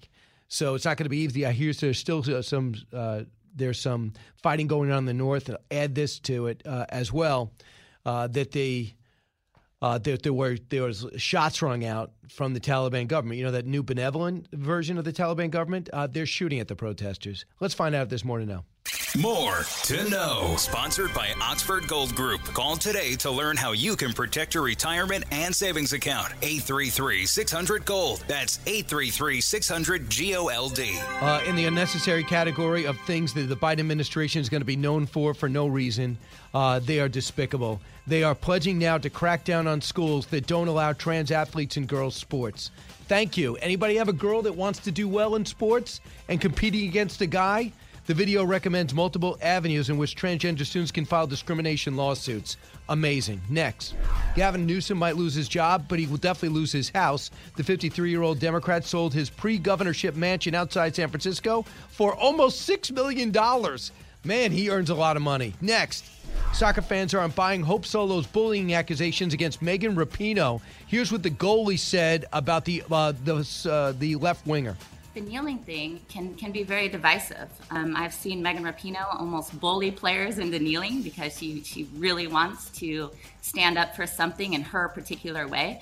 But it's our right as Americans to do it, um, you know, in whatever way we're comfortable with. Hope Solo is 100% right. Megan Rapinoe, I wish she would retire. Uh, U.S. Soccer sadly agrees with her. And one thing of note special education teachers, a shortage impacting 48 states. So if you're going into education, you want to do something great, uh, go into that region of it. Hey, uh, this is Brian Kilmeade. Make sure you keep it here at briankilmeadshow.com and order our podcast. And don't forget, if you need any history books in our war and history, go grab one of mine, briankilmeade.com. I sign and send from the Fox News Podcasts Network. I'm Ben Domenech, publisher of The Federalist, and I'm inviting you to join a new conversation with the smartest thinkers out there about the country and where we're going. Subscribe to the Ben Domenech Podcast. Subscribe and listen now by going to foxnewspodcasts.com. Live from the Fox News radio studios in New York City, fresh off the set of Fox and Friends, it's America's receptive voice, Brian Kilmeade. Thanks so much for listening, everybody. It's the Brian Kilmeade Show. We got a big hour coming your way. Martha MacCallum and General Jack Keane will be in studio. There was a time, I think we went a year without a, a single in studio guest. And now to have two is going to be phenomenal. To talk to General Jack Keane, who knows the region, the area, about the unfolding tragic events in Afghanistan will be a privilege, uh, as well as the contact he has in the Pentagon to move this story forward. And Martha MacCallum's perspective is uh, uh, you know, beyond reproach, and the people that she's talked to at her show is really setting the standard. Uh, before we go any further, it's my privilege to bring in a best selling author, esteemed author, and columnist and deep thinker, Andrew Sullivan, editor of the Weekly Dish and author of the new book, Out on a Limb Selected Writings, they're his, from 1989 to 2021, former editor of the New Republic, and was the founding editor of the Daily Dish, has been a regular writer for the New York Times Magazine, the Atlantic Time, Newsweek, New York Magazine, the Sunday Times, and now the Weekly Dish. Uh, Andrew, welcome to Brian Kilmeade Show. Thank you so much for having me, Brian. So, I really and, appreciate it. Uh, Andrew, uh, you're one of the first major names to stand up and speak out and say, "Listen, I'm not happy what's going on with journalism. I do not like what uh, the way people are trying to shape me. I got to go out and do my own thing." What got you to that point? Well, look, when I wrote a piece last summer saying I really found the destruction and rioting and looting happening in New York and other major cities uh, I wanted to write a piece about it, and I was told that I could not use the word riot because that was offensive. And at that point, I'm just after a, a year of being woke checked, basically being told every sentence being parsed. I just decided I had to go and write from my heart again and actually get out there and, and tell the truth as I see it. I, I'm not interested in in, in caving to woke uh, Puritans. I've lived, I've had a long career, and I'm not going to be shut up or coerced at this point in it. Understood. Uh, first off, on the fast changing events, uh, I mean, you you talked about in the past that you know I you thought you were too much in support of the Iraq War. You're always willing to feel as though if your if your opinions evolve, you always listen. You're not dug in. That which makes a good columnist, I thought. Um, and the other thing is, I just like to get your take on Afghanistan. Nobody needs to tell you we've been there 20 years. You were there, uh, been chronicling, been a major player since 9 11. Your thoughts about the dismount Biden style? Well, it's it's awful uh, to think that we have left people behind who risked everything for us and for their own futures, and we have not secured them is an absolute unmitigated tragedy. And I, I, and I don't think any of us disagree with that. The dismount has been terrible. On the other hand, it is important to realize, in some ways, do we think staying another 20 years would have made a withdrawal any easier? Do we think there was ever going to be a point in which we left and the Taliban were not going to take over? We kind of lost the war a very long time ago, and this is the horrible way to end it. But I don't think ending wars is ever easy. They're always messy and bad. I think they could have done a lot better, but I am, to be honest with you, happy that the United States is no longer bogged down in that country for more than two decades. See, in terms of uh, nation building, I think we left that a long time ago, although I have an interesting quote from Joe Biden, 2002. History is going to judge us uh, harshly, I believe, if we allow the hope of the liberated Afghanistan to evaporate because we're fearful of the phrase nation building. Uh, man, has he evolved. Uh, I, well, you know, he it turns ahead. out he was pretty much against troops under Obama. He was a pretty consistent uh, dove on this. When I say dove, I mean just realist about this.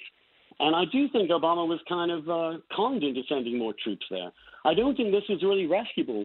I don't think any empire has ever run Afghanistan as a single country in the history of the world.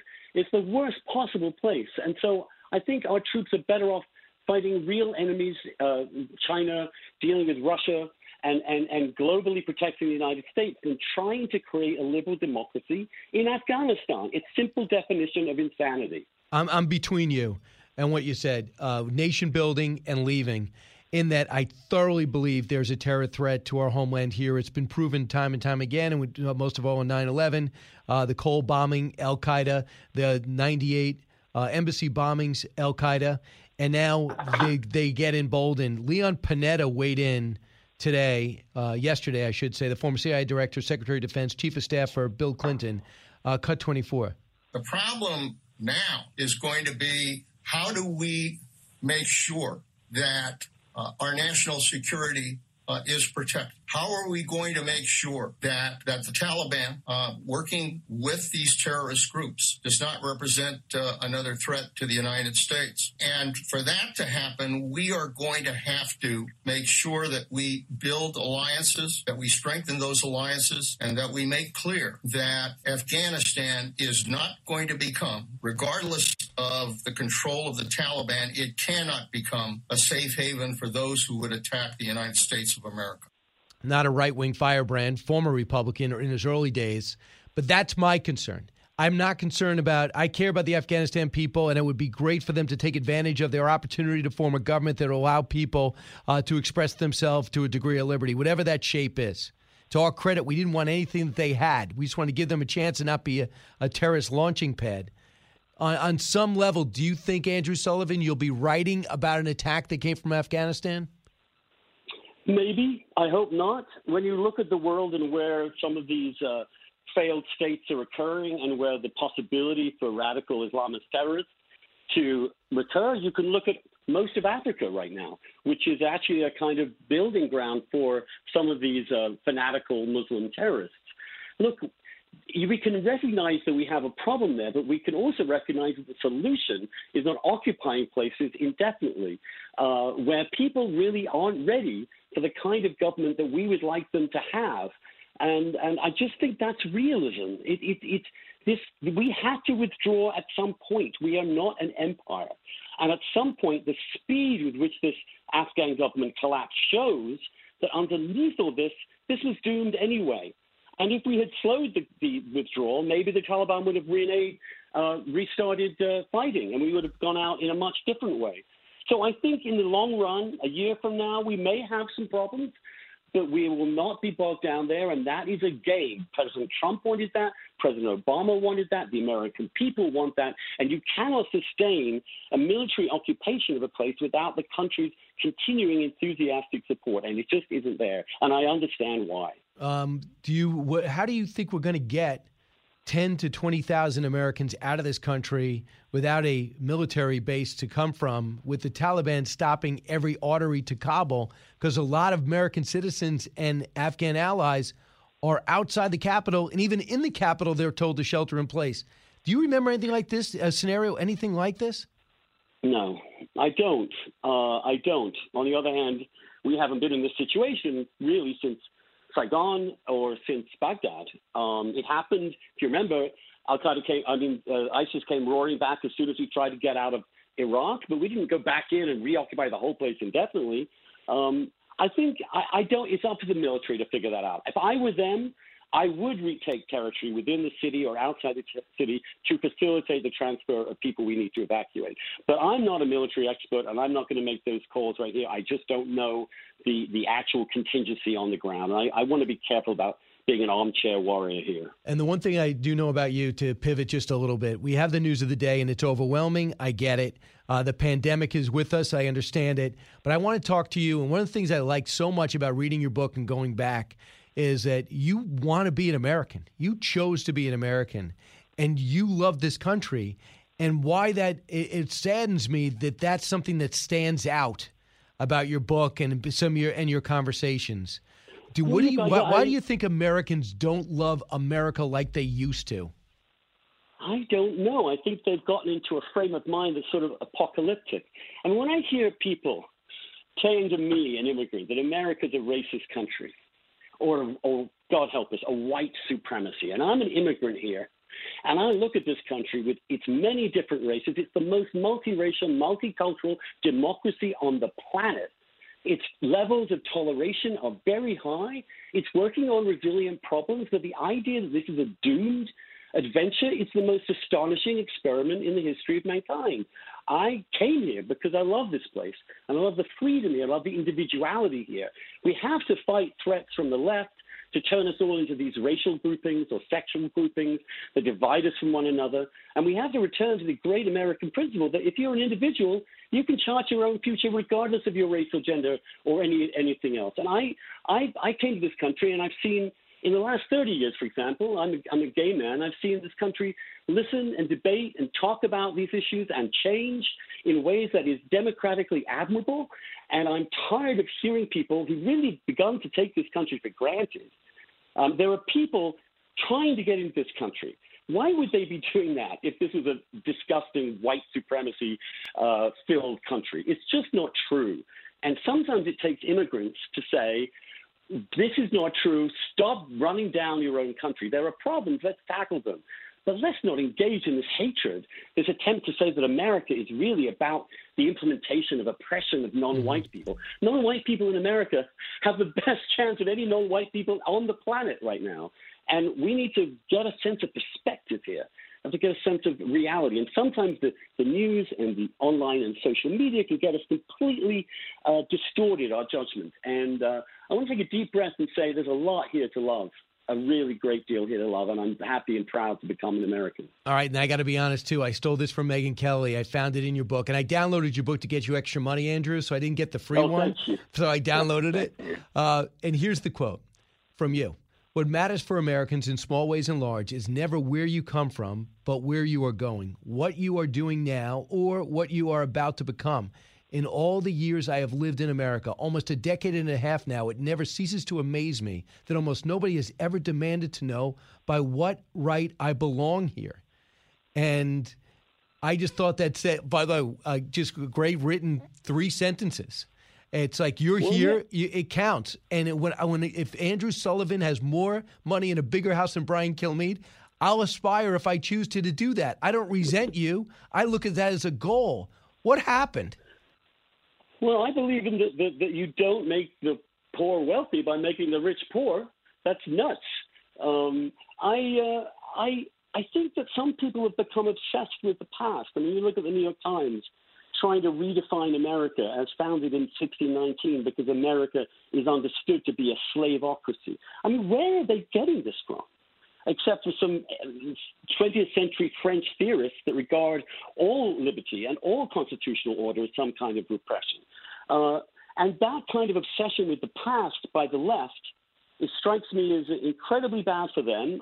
And, and not Americans like to look forward. They like optimism.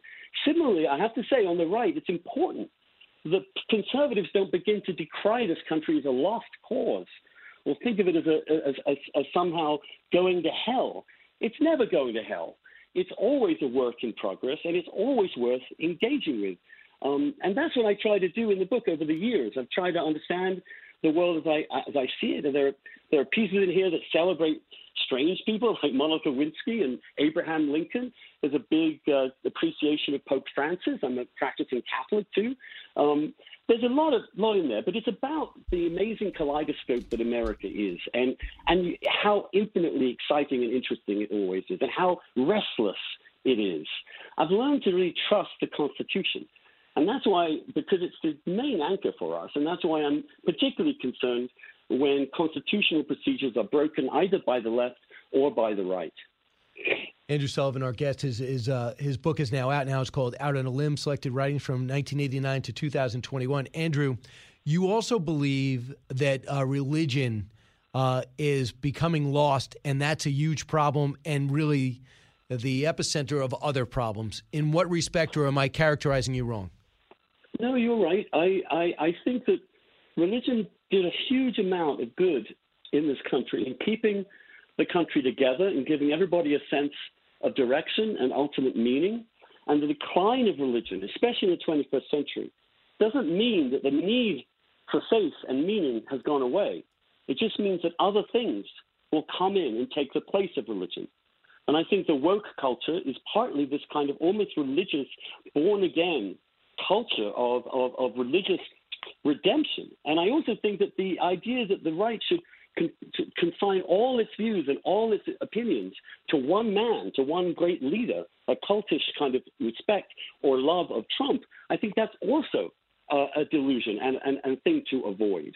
Um, and I think what Christianity did that we don't really appreciate until it's gone is that it told us that each of us is individual and have because we each have a soul uh, under the eyes of God, and that's really the core of our equality. And from that came democracy. From that came liberal democracy, and it didn't. It hasn't always been around. It's only two or three hundred years. And most of society in human history has been tribal warfare and hatred and all the, the, the, deeper racial animosities and tribal animosities. To get beyond that has taken a huge amount of achievement, which we have to congratulate and thank our, our, our ancestors for. And that's worth defending, but it needs it needs some common meaning. And I think a rediscovery of Christianity, of beginning to, to see it as a way of life, as a way of connecting ourselves to life and death and birth and all of us around in, in charity. Right. That is, you get rid of that, and these people, these new atheists, want to get, and then you then look at society. Look how unhappy, how depressed, how easily whipped up into fervor and frenzy people can be. And and and religion is the way to to slake that spiritual thirst without being politically dangerous. He's from Oxford, but he listens to people that didn't even go to Oxford. Can you believe it? Andrew Sullivan, editor of the Weekly Dish. You could follow him at Sully Dish, uh, and you can go pick out his book, Out on a Limb. Andrew, hope we could do this again soon. I would love to do that, Brian. God bless you. Uh, back at you, uh, Andrew Sullivan. When we come back, your calls. Educating, entertaining, enlightening. You're with Brian Kilmeade. Jason in the House, the Jason Chaffetz podcast. Dive deeper than the headlines and the party lines as I take on American life, politics, and entertainment. Subscribe now on FoxNewsPodcast.com or wherever you download podcasts.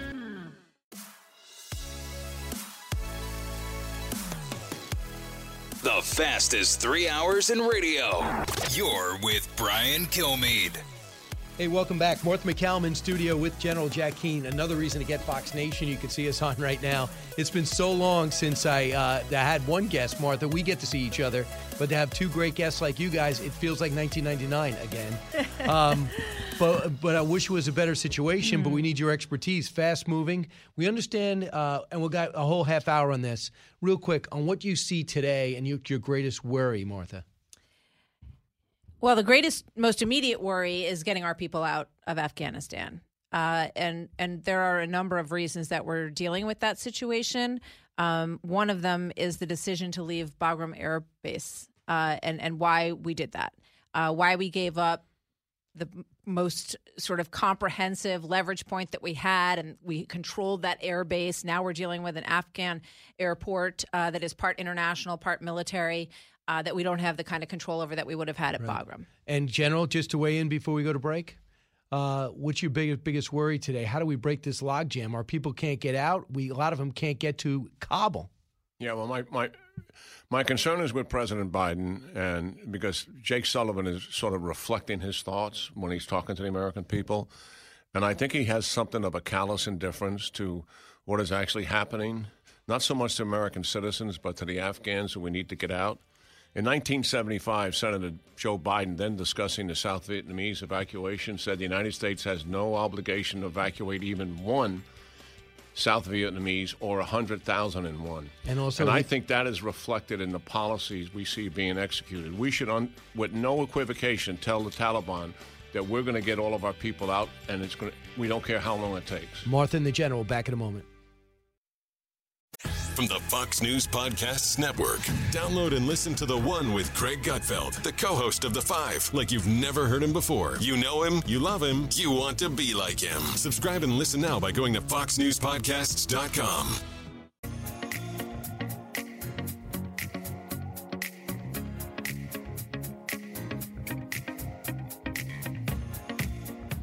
The talk show that's getting you talking. You're with Brian Kilmeade.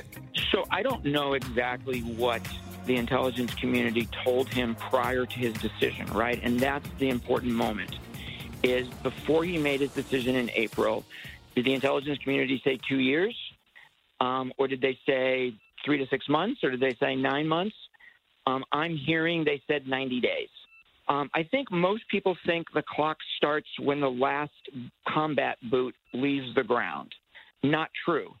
The clock started in April when the president made the decision because that's when everybody's psychology changed, right? That's when the Taliban knew it was going to win. And I am certain, I don't I don't know for you know, but I'm certain the intelligence community saw all that. So if they said 3 to 6 months and the clock starts in April, not too bad, huh? Not too bad. Um, if you start the clock, you know, 10 days ago, then it looks worse. Mike Morell uh, trying to stick up for the intel community. Now that he's in the real world, he used to be uh, acting CIA director, deputy director, used to brief both President Obama and President Bush during the most harrowing times uh, since the 9 11 attacks. With me in studio, General Jack Keenan. We'll open this up to all three of us and Martha MacCallum, just kind of make our way through it. What struck me this morning as we try to find out where we're going right now as things get very perilous. Understand 17 hurt, people are trampled in and about Kabul airport. Americans told to shelter in place as they try to get out of Afghanistan while they can. I'm just noticing, guys, did you, that a lot of people are saying this was not my idea, like the intel agencies. Uh, the New York Times, classified assessments by American spy agencies over the summer painted an increasingly grim picture of the prospect of a Taliban takeover of Afghanistan. By July, many intel reports grew even more pessimistic. So they're putting it out there, they're showing reporters documents to say, listen, this was his thing, Martha. So the intel agencies can't don't usually call a press conference to turn on the president, but this is the way they do it. Well, unfortunately, he threw them under the bus, threw the Afghan people Yes. under the bus when he came out and spoke. Um, you know, the the sort of upright thing to do would be to say, uh, "I was advised about a lot of this. I believe we need to leave, and I stuck my neck out, and this is the policy. I'm the president of the United States, and this is what we're going to do." But he didn't do that. Uh, he blamed the Trump administration. He blamed the Afghan people The not Afghan having army. the will to fight, the Afghan army, uh, all the way down the line, and our intelligence folks for essentially not not presenting the situation as um, i- in a- in a way that was, that was realistic. So you know, I, I mean, it, it's pretty shocking where we find ourselves today, and I think that all it, what I find most interesting about the reaction to this story so far is that people just all across the board feel kind of sick in their gut All channels. regardless of their political perspective. And it's not about the decision so much of whether to leave or whether to stay or whether to keep that presence that had worked well for the last 18 months. It's about watching America handle it in such a ham fisted way that is beyond that, that, that has also turned to, to violence and to suffering uh, for so many people. We're civilians. You're the military guy, and you're in contact with both administrations, and you were there from day one, General, probably in uniform. Your thoughts? No, I agree with Martha. I mean, it, this, this has really gripped the nation and the American people, and it, it doesn't have anything to do with politics or some of the other things that seem to divide us. This really has united us, and and we're embarrassed and we're ashamed, and we look at this and we say, God, I mean, America is better than this, and uh, our leaders are not reflecting the values and strength of the American people in the decisions that they've made here and how they're handling this debacle. Right now, today, they still don't have it right. Um, and they've got to get it right to get these people out. It's, it's, it is our moral commitment to do that. And we have to have the, the force of conviction and we have to find our own spine in doing that. But who- I who are you if we- talking if- to if- when you say are that, we Jim? actually saying, administration that seems to be saying that we're not willing to risk using our weapons to protect the American citizens who are trapped inside of Kabul or in other environments. These are American citizens now. That's tar- prim- primary target one. The Afghan friends also. But we're not. The implication is we're not willing to use those weapons. We're not you willing to take casualties. I know. We're not willing to. You ask those soldiers out there at that airfield, would they be willing to go down and clear the streets and establish safe corridors for the Americans to get out of there? You betcha they would. This is about most of the time our soldiers are in combat fighting for somebody else, some other people in another country. This would be about American citizens. They would they would be there in a heartbeat. With what? What? With what? Do we have any armor? Didn't we give it all away? Didn't I mean We, don't need done- armor to deal with the Taliban. To go And to the you- streets? we have huge amount of air power available to us. It's all there, ready to be used, not sitting right there, but we have it all Over the available horizon? to us. Yes, and the Taliban knows that. I mean, we could actually share with them what we would do. I mean, to understand the problem they're going to have with this. It is it, but it starts with the leader. It starts with the moral commitment and the force of that commitment, and you have to drive that into your organization and make certain that the Defense Department should be in the lead, not the state, and tell them that we're staying until we get all of our people out. It might even interrupt your show. General Austin's got to be speaking today. Uh, CENTCOM, uh, the um, chairman of the Joint Chiefs of Staff, uh, General Milley's going to be talking today. Why do you think it's taken three, four days? Don't you both? If you both can weigh in on that, and when to, what could they yeah. say? Well, uh, yesterday I think it was um, Ned Price who was asked, or maybe it was Jake Sullivan, what took so long, why we haven't heard from them, and he said they were busy.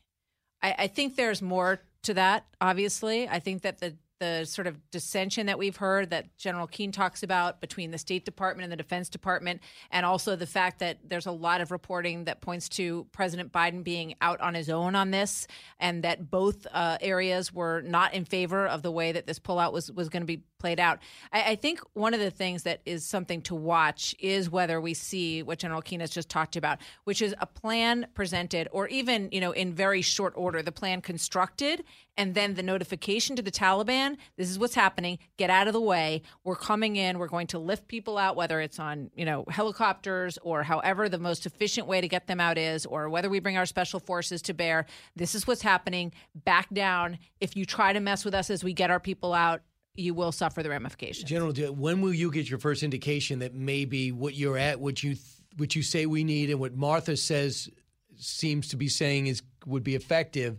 When are we going to know if we're going to do that? Will that be today in a press conference? When uh, when they answer the question that Jake Sullivan refused to answer, and that is, what about 31 August? And we don't have everybody out by 31 August. I mean, what we should be proclaiming is what I said. We're going to we're not leaving until we get all of our people out. So 31 August is no longer an end date for us. And that's got to be told to the Taliban without any equivocation whatsoever. That if I hear that this afternoon, uh, then we know we've changed our policy and we know we've changed fundamentally. More importantly we've changed our plans. And let's just look at what we've done right now. So we've put, we've pulled out we've lost bagram air base they let go of all those prisoners. And we uh, all the armament that we had for the afghan forces is now in the hands of the taliban. As soon as they find it what they haven't taken already. I am heartened by the fact in two or three separate cities they're flying the old Afghan flag now, the deposed Afghan government, and they're fighting in the streets. The Tal- and they're protesting in the streets, and the Taliban are shooting at them. But there shows you that the Afghan government, the Taliban is in total control, and the Afghan government isn't totally out. I also heard that there's fighting in the north. Yeah. Uh, and Abdullah Abdullah, who was the second in command uh, under Ghani, is in Kabul negotiating right now with the Taliban. With Karzai, apparently. With with Kar well as a partner, but not with Karzai, right? Well, the Taliban they don't want to repeat the mistakes of 1996. You know when they took over, and they didn't try to unify the government whatsoever. They isolated themselves. They had this radical version of Islam that they imposed on the people, and a civil war broke out. And the way we were able to depose the Taliban without getting a lot of U.S. forces involved was because the Northern Alliance was fighting the Taliban um, post 9 11 when we went back into that country. They were our ground force. Our special forces were able to provide air support for them eh, because they were, they were side by side with them. And the Taliban doesn't want a repeat of that. They, they don't want this civil war that's coming. That they, they work with Ismail Khan, who's a huge warlord and a very highly respected leader in Herat in western, uh, western Afghanistan. And he is committed to work with the Taliban. They, they offered him things that we don't know. And they're trying to take a completely different approach than what they did in 1996 to avoid that civil war and avoid the country being fractured. But I think a civil war is likely. You mean there's there's other forces that are going to give the Taliban a challenge? Oh yeah, not all these militia groups are going to submit to the Taliban, and all these warlords are not all going to submit to them, despite the sweeteners that they're offering them. What, I don't understand on the diplom- diplomacy side Joe Biden knows everybody, right? He's the adult. He thought of all scenarios. You might not agree with the decision, but he's going to be prepared. The first indication I thought, and you might think I'm crazy, that this administration didn't have their act together is when they forgot to commemorate D Day.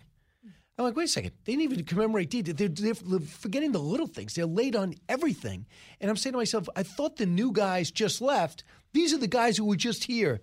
But the rest of the world is flabbergasted at what they're seeing. Our allies, do you see the next? It seems like the, the, the man favored to replace Angela Merkel says the biggest disaster in the history of NATO. Even Boris Johnson went out of his way not to be critical, but he he can't put it into words. And Joe Biden never picked up the phone to talk to a world leader to explain himself or ask for help.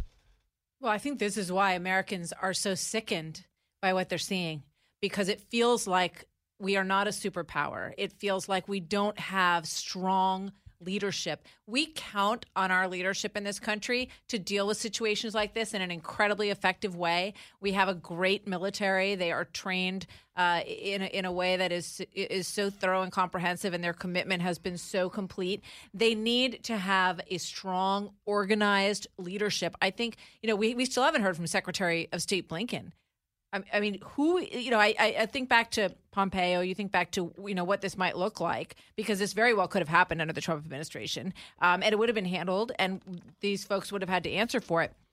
Um, so I think that's that's what makes people feel so concerned on so many levels in this country, whether it's you know education or training or military or now this. Right? We have a real fear that we're not who you, who we used to be, and I think that's why people are feeling so deeply unsettled across the board. What do you say to people, General? You know these people, and uh, even the next generation of warfighters who have done so well and so successful in Afghanistan and in uh, and in Iraq. They're looking around saying, "Is this worth it?" You must be getting this constantly. What do you say to them?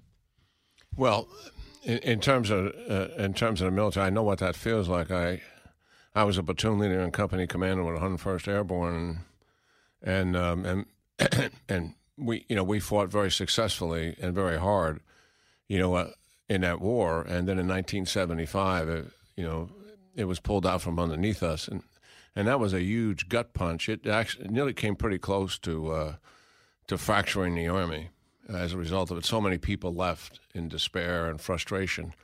I didn't. I, I said, look, it, uh, I've learned a lot in this war. I can help the youngsters that are coming, and we're going to do better the next time. And I blame my military leaders. I held them in contempt, to be frank about it, because they had the wrong strategy for three years.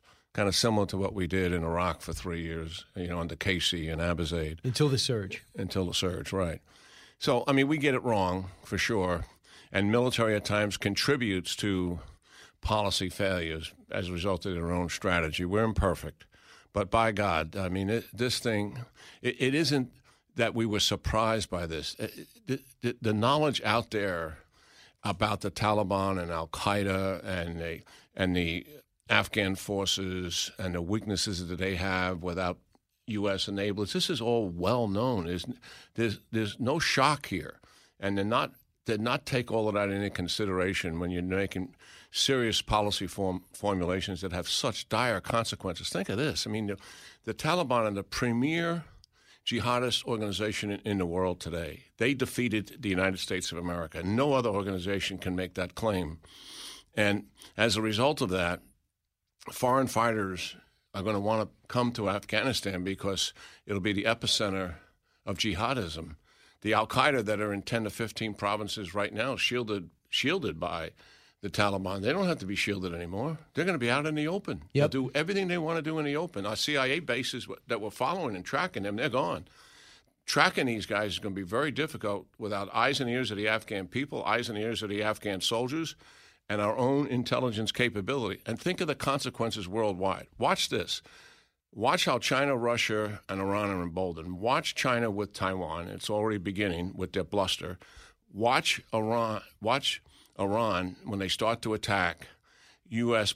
using their proxies, U.S. forces, to get us out yep. of Iraq. We're now out of their eastern border. They want us out of their western border. And watch Russia start pushing Ukraine around, knowing full well that they have a guy in the White House that they don't think is going to stand up to them. I want to get your final thoughts when we come back. And Martha, get a preview of your show at 3. Uh, Brian Kilmeade Show, General Jack Keane, Martha MacCallum. Don't move. A radio show of the people for the people. You're with Brian Kilmeade.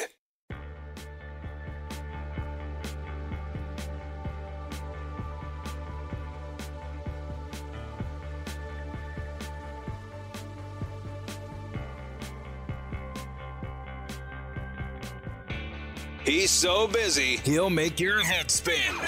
It's Brian Kilmeade. Martha MacCallum, you're going to take the reins at three. I do not know. This is fast changing story. What you're going to? I know you're going to lead with. I don't know what's going to be happening, but what can we expect on your show? Well, we have General Petraeus with us at the top of the hour. We'll be obviously taking live this news briefing that's going to come from Lloyd Austin, the Secretary of Defense, and the Chairman of the Joint Chiefs, um, Mark Milley. We haven't heard from either one of them since this whole thing began. We know there's been a lot of contentious discussions between the branches of our government and a lot of questions about President Biden's uh, sort of out on a limb strategy here.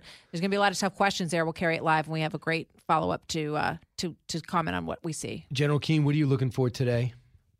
A, a commitment and determination uh, and resolve that's reflected uh, by those leaders, uh, having the president's decision, I would hope, to stay in uh, Afghanistan as long as it takes to get our people out safely. You would reopen Bagram Air Base in order to. I, I would reopen it and, and even go uh, to Kandahar if that's necessary, depending on where the people are. I have no feel for where the people are, but we have to be able to go where they are. It's it, it, it's going to be very difficult to move these people cross country if that if that has to take place. We have to recognize that this collapsed so quickly. And I'm assuming we have contingency plans to deal with this. I, at least I would like to think so. But I want to see that determination and resolve.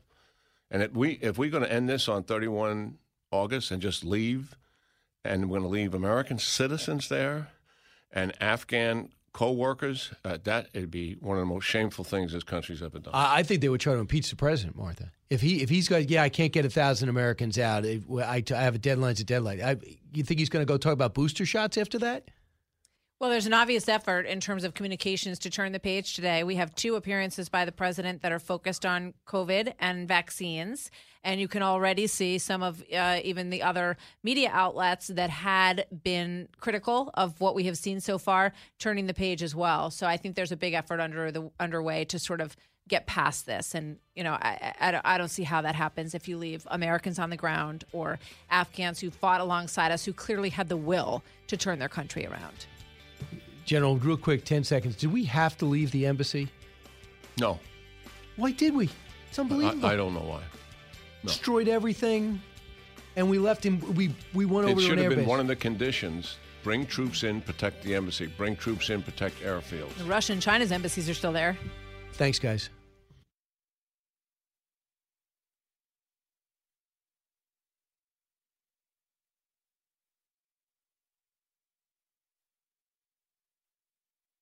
Listen to the all new Bret Baier podcast featuring Common Ground, in depth talks with lawmakers from opposite sides of the aisle, along with all your Bret Baier favorites like his all star panel and much more. Available now at FoxNewsPodcasts.com or wherever you get your podcasts. Listen to the show ad free on Fox News Podcast Plus, on Apple Podcast, Amazon Music with your Prime membership, or subscribe wherever you get your podcasts.